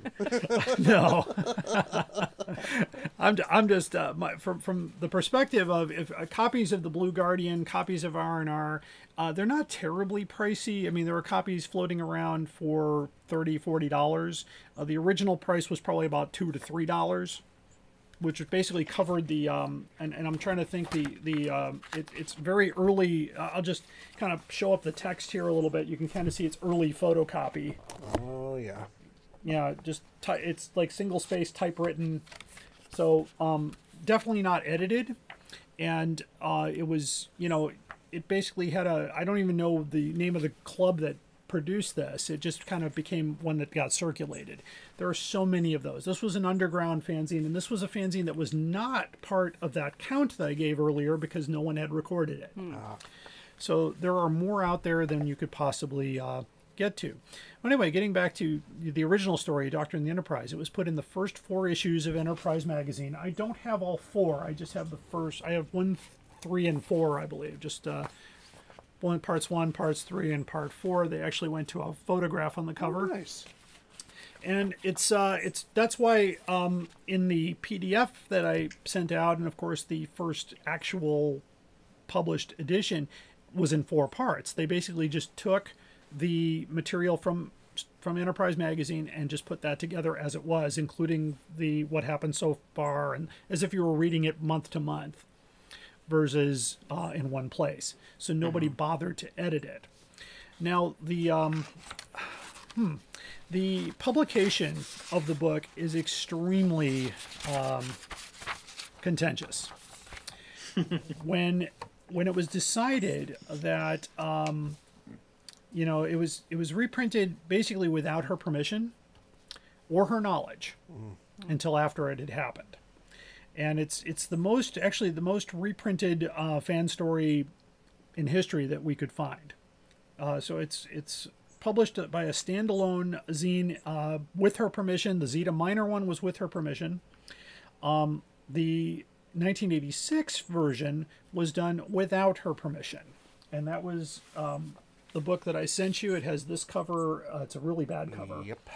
But uh, the price of the book uh, was 9.95 or 13.95 in Canada. Oh my God. That's And an so- People getting price second jobs in Canada. Yeah, absolutely. for I a mean, it's just, uh, pamphlet. Yeah, it's basically the same type of um, thing that the magazines of the time. It was a color cover with black and white uh, pages on the side, but all the material was pulled directly from. If you were to hold this up to the Enterprise magazines, they're the exact same thing. Mm-hmm. And by the way, published by the same company, New Media Press oh, the uh, the the publishers basically did this without her permission. So um, basically, the uh, if I could just say that there was a quote in 1990, and I'm going to read her quote. Uh, it says, "Anything that is being sold commercially is not with my approval, and I'm the flaming author of the thing. this is really ridiculous. I'm going to write the publisher, but I'm also going to ask Paramount and Lionheart to send a cease and desist as well. Now, in in the at the time, Paramount Pictures owns the rights to Star Trek, and Lionheart Entertainment owned Doctor Who at the time. Uh, that's during the 90s. The Doctor Who was off the air at this point, and so it kind of got pushed to a third party. And Lionheart was actually in charge of um, distributing it to the United States and things like that. Um, but she also left out the Terry Nation estate. So, um, because they use the Daleks. Yeah.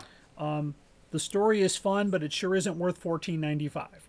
And how come they can get away with clear violations of the copyrights of two previously copyrighted universes without having their head chopped off? Especially with Paramount's well known tetchiness for violations of their Trek universe.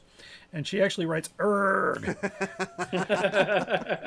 Please let folks know that I have no part in this scam and my offer to send a Xerox to anyone who sends me a large SASE marked first class with a $1.45 postage on it. Don't pay the ripoff folks anything. and this is a, uh direct quote of Jean Airey that was published in a fanzine called Terrell Cell. So all the commercially published books are illegal. That's interesting. It sounds like she. You rarely hear about a fanzine author sicking the companies on someone else rather than on themselves.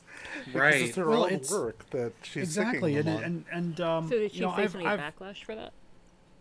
uh, no, she didn't, and neither did the publishers. oh, although there were several cease and desist orders, and that that'll bring me to the um, the reprint in 1986. Um, they actually reprinted it this time with this cover, with a red cover here, and the price is still 9.95. And they did it for a whole other year. Um, now publication was halted in mid 1987. There's no explanation. In fact, that's about the time when Fantasy Empire started running down. I think New Media Press was out of business or getting close to being out of business. So that could be what was going on. But this uh, this whole thing here in um, what she was talking about was another publisher got a hold of the manuscript and decided to publish it, and that was Pioneer Books, and that's this little gem here, "The Doctor and the Enterprise" by Jean Airey with this horrible cover.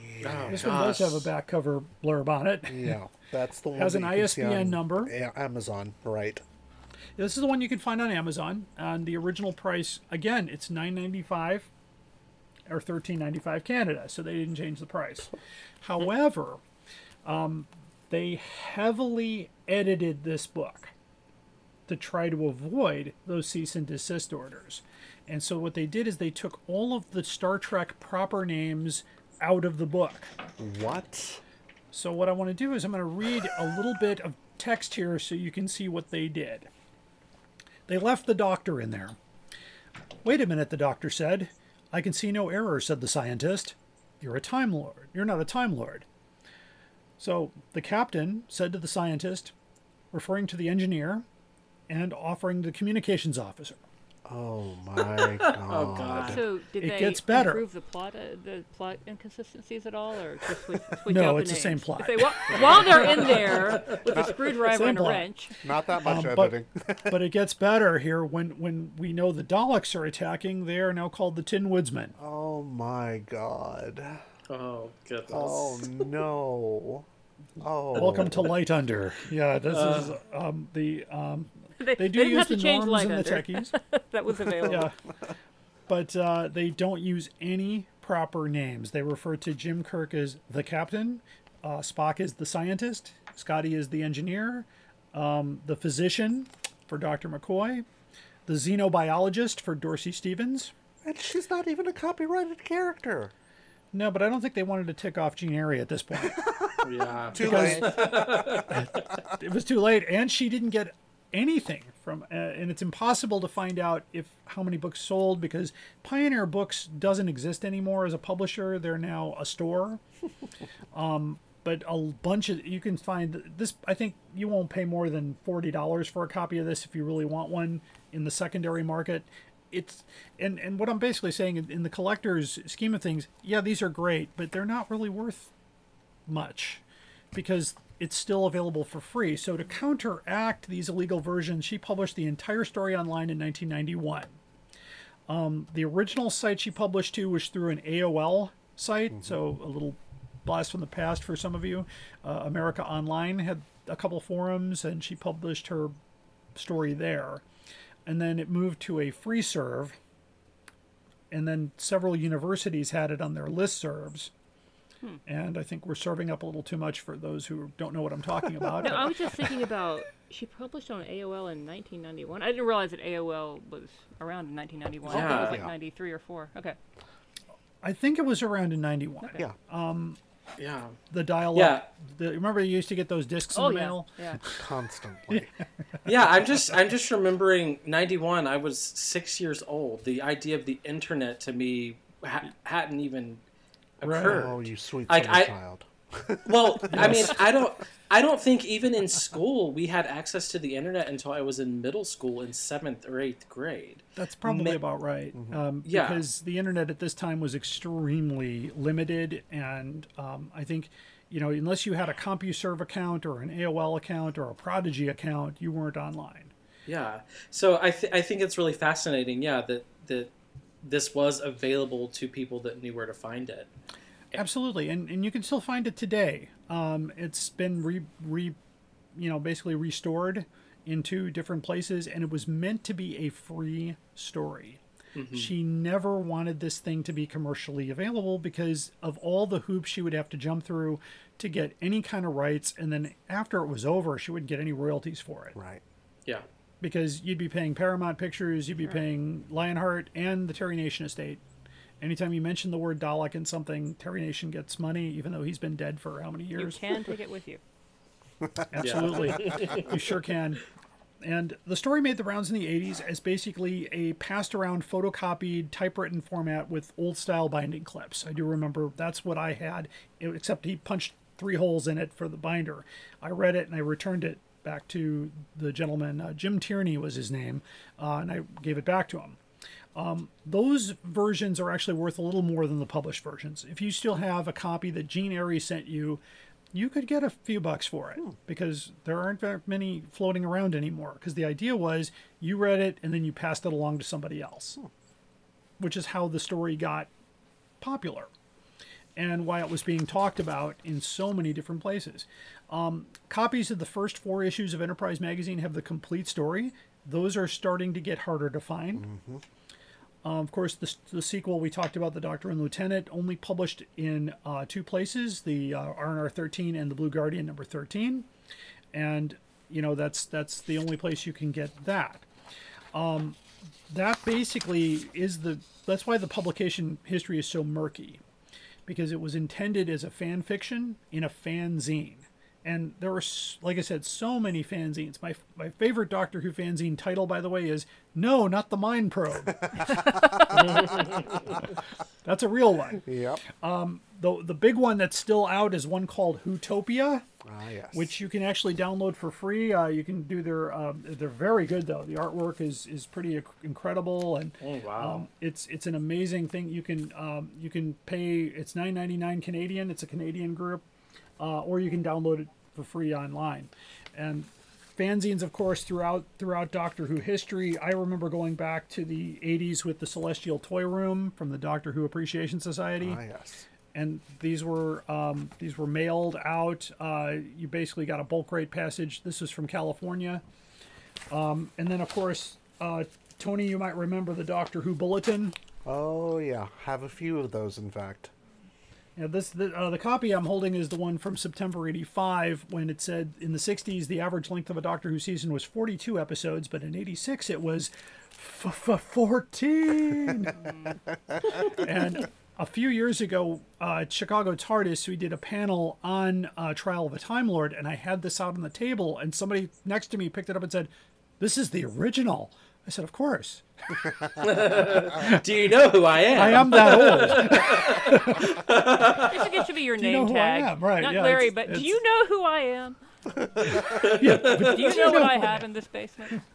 I have erotica you have only dreamed of. this is true. Um, I, I, I, um, you know, it's it's it's funny when you when when I do, um, and and of course, you know, my listeners know this well following the story. When I've done the conventions talking about collecting Doctor Who, and I bring a small sampling, which is usually nine boxes of things. And of course, I did when I did the virtual. And if you haven't seen the virtual uh, collecting panel, it's out there on YouTube. Um, you can just search for that under Chicago TARDIS, and I had everything like set out on tables and I was going and and I remember at the end uh, Nick Seidler and uh, came out and said wow I have never some of those things I've never even seen before I'm like well that that does happen I had a cop I had the Doctor Who Give a Show projector out on a table for the live podcast Tony you might remember yes, that Yes, I do. and and the two British right, uh, comic book writers came in afterwards and said, "I've never seen one of those up close." well, that's why we do this. We want to try to to, to get there, and and To of course, you know, some absolutely, and To touch some of relics. some of the uh, some of our listeners are collecting Star Trek, and also uh, you know Battlestar Galactica was big, and you know we also carried uh, the Man from Uncle and uh, other you know spy books and things like that. There was a you know James Bond was real big, you know um, you know and I, you know when when I was working back with bundles, we basically had all of this stuff and and took it to various conventions, and you know, we basically pandered to the audience. You know, if it was a Star Trek convention, we had a lot of Star Trek stuff. If it was a Who convention, we had Doctor Who things. If we were doing a mixed convention, we brought a mixture of things. And that's that's basically the the knowledge that we built up over the years kind of doing that. And of course, um, you know, I'll I'll I'll, I'll kind of just share for for our for our panelists here the story. Of course, bundles from Britain. I started in 1984. My second customer was Gene Smith, and he became my partner and I ended up uh, in 1989. I decided to go to college and get a degree and you know grow up. and he kept going with it. And few years later, he started Chicago TARDIS, based on our experiences in 1985 and 86 doing conventions. So, Nice. so I have a pretty good place on the ground floor. Yeah. Sitting in my room one night, going, "Hey, I'm going to do this," and everybody said, "You're you're crazy." Which is why And- people like us have to say thank you for your service. yeah. Yeah. uh, and and I still I still relish the the the catalog that was hand drawn, um, and you can find PDFs of this online too. The bundles from Britain catalog, um, just and of course the the fanzine we did with the many companions was done by the same artist. You know, so the, the artwork was was part of it. It was really good artwork, and some of the articles we had were written by Rhonda Del Bacchio, who's an award-winning author. Yeah. Uh, Tony, I think you've heard of her. I have Is- indeed. Yes, I have. Okay, yeah, she she was a member of our little group, um, along with Gene Smith and Bob Wettendorf, and you know we were just all a group of Doctor Who fans who got together and had a great time back in 1984, 85, and that's how all this started. So that's the, so basically the Doctor and the Enterprise. Just in wrapping up that part here is, you know, it's a great story for those that want to read it, but I would recommend if you can seek out the original edition, that would be better. And try not to, you know, fortunately the versions that were published are no longer in print, so they're no longer a thing. But she vehemently fought against those publications for a long time, and not just that interview that she did in '91.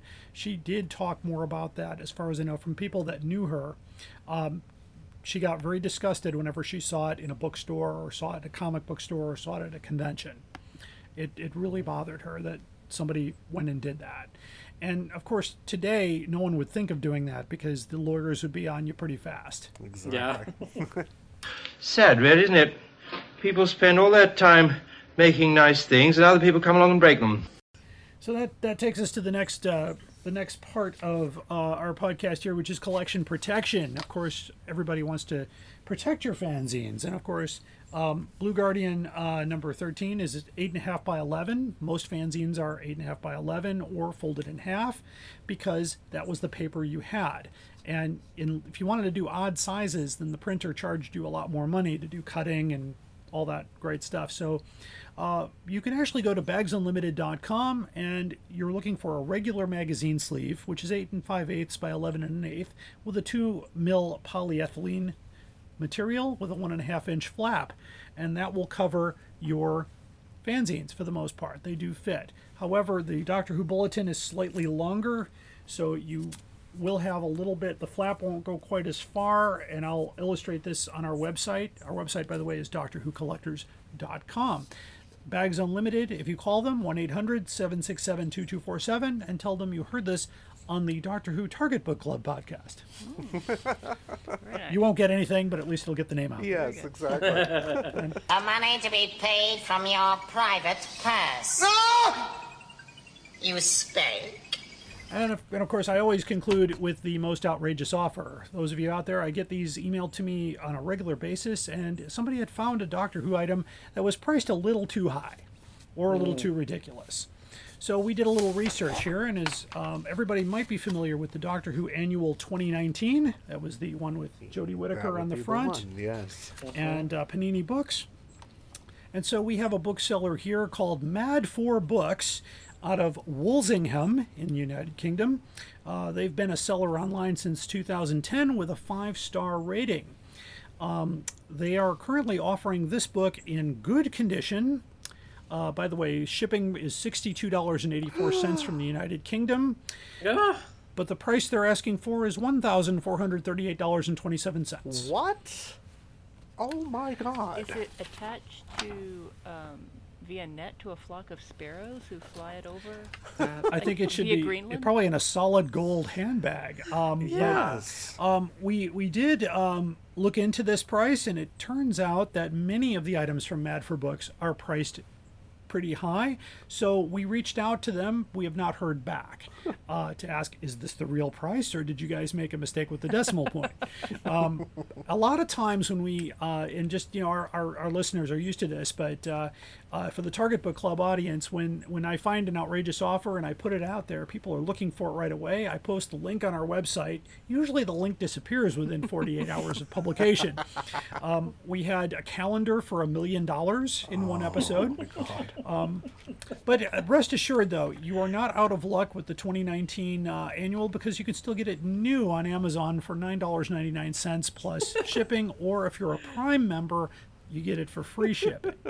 Yeah. So, uh, They really are uh, mad for books. so mad for books. So th- this is the copy I received from one. That would do it for Amazon.com, and uh, it still says uh, it's it's ten ninety nine on here price, but they have it for nine ninety nine on Amazon. So um, if you find an outrageous offer or a price that looks a little too high, uh, copy the link and send it to us at Doctor Who Collectors Podcast at gmail.com, and your outrageous offer might just reach the podcast.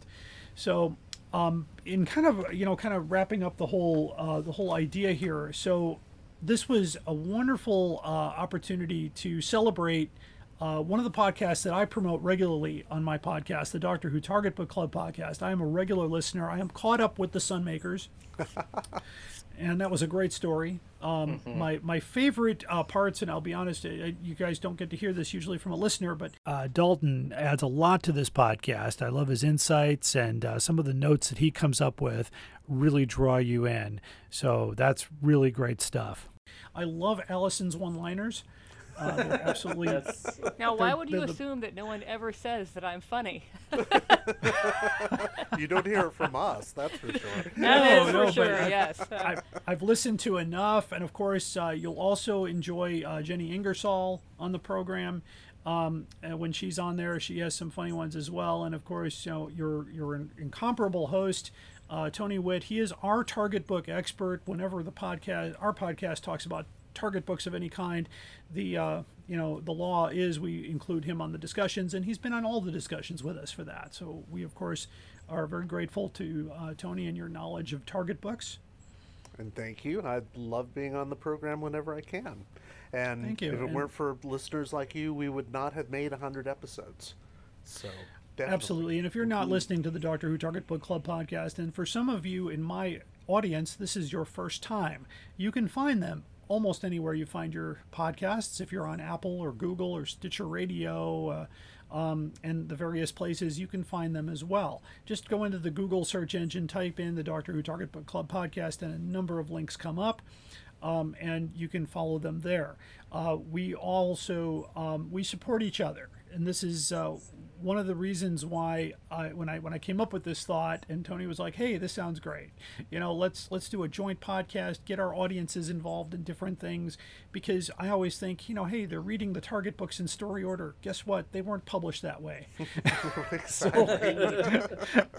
and uh, and and I'm kind of an unusual collector because I put my books in publication order because there is actually a, a method to that Yeah. because the logos are the same, the artwork is the same, the binding is the same, the back cover art ends at a certain point in 76. So there's there's something to that.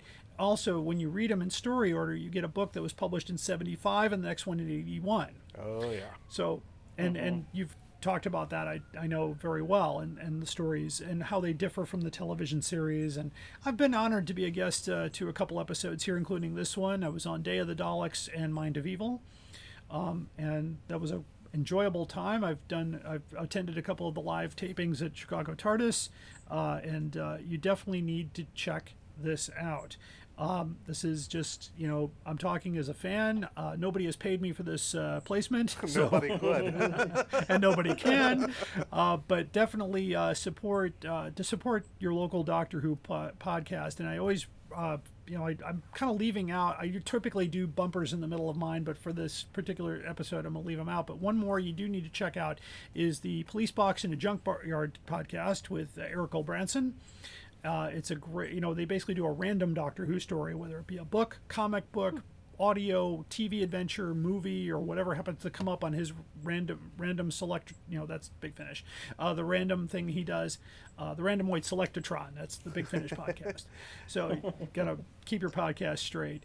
But I hope you learned something. And if you have any questions regarding fanzines. Uh, or where to find fanzines and things like that. My, my biggest uh, thing there is to you know give us a give us a shout at Doctor Who Collectors Podcast at gmail.com. You can find us on Facebook, Twitter, Instagram, or LinkedIn at Doctor Who Collectors Podcast. And Tony, tell us again where we can find the Target Book Club podcast. You can find it anywhere you find podcasts, including Spotify, and you can email us at emperordalek at gmail.com and find us on Facebook at Doctor Who Target Book, Book Club Podcast, all in words with no spaces, like a crazy person. well, special thanks to Tony Whitt, Dalton Hughes, and Allison Fitch Seyfried.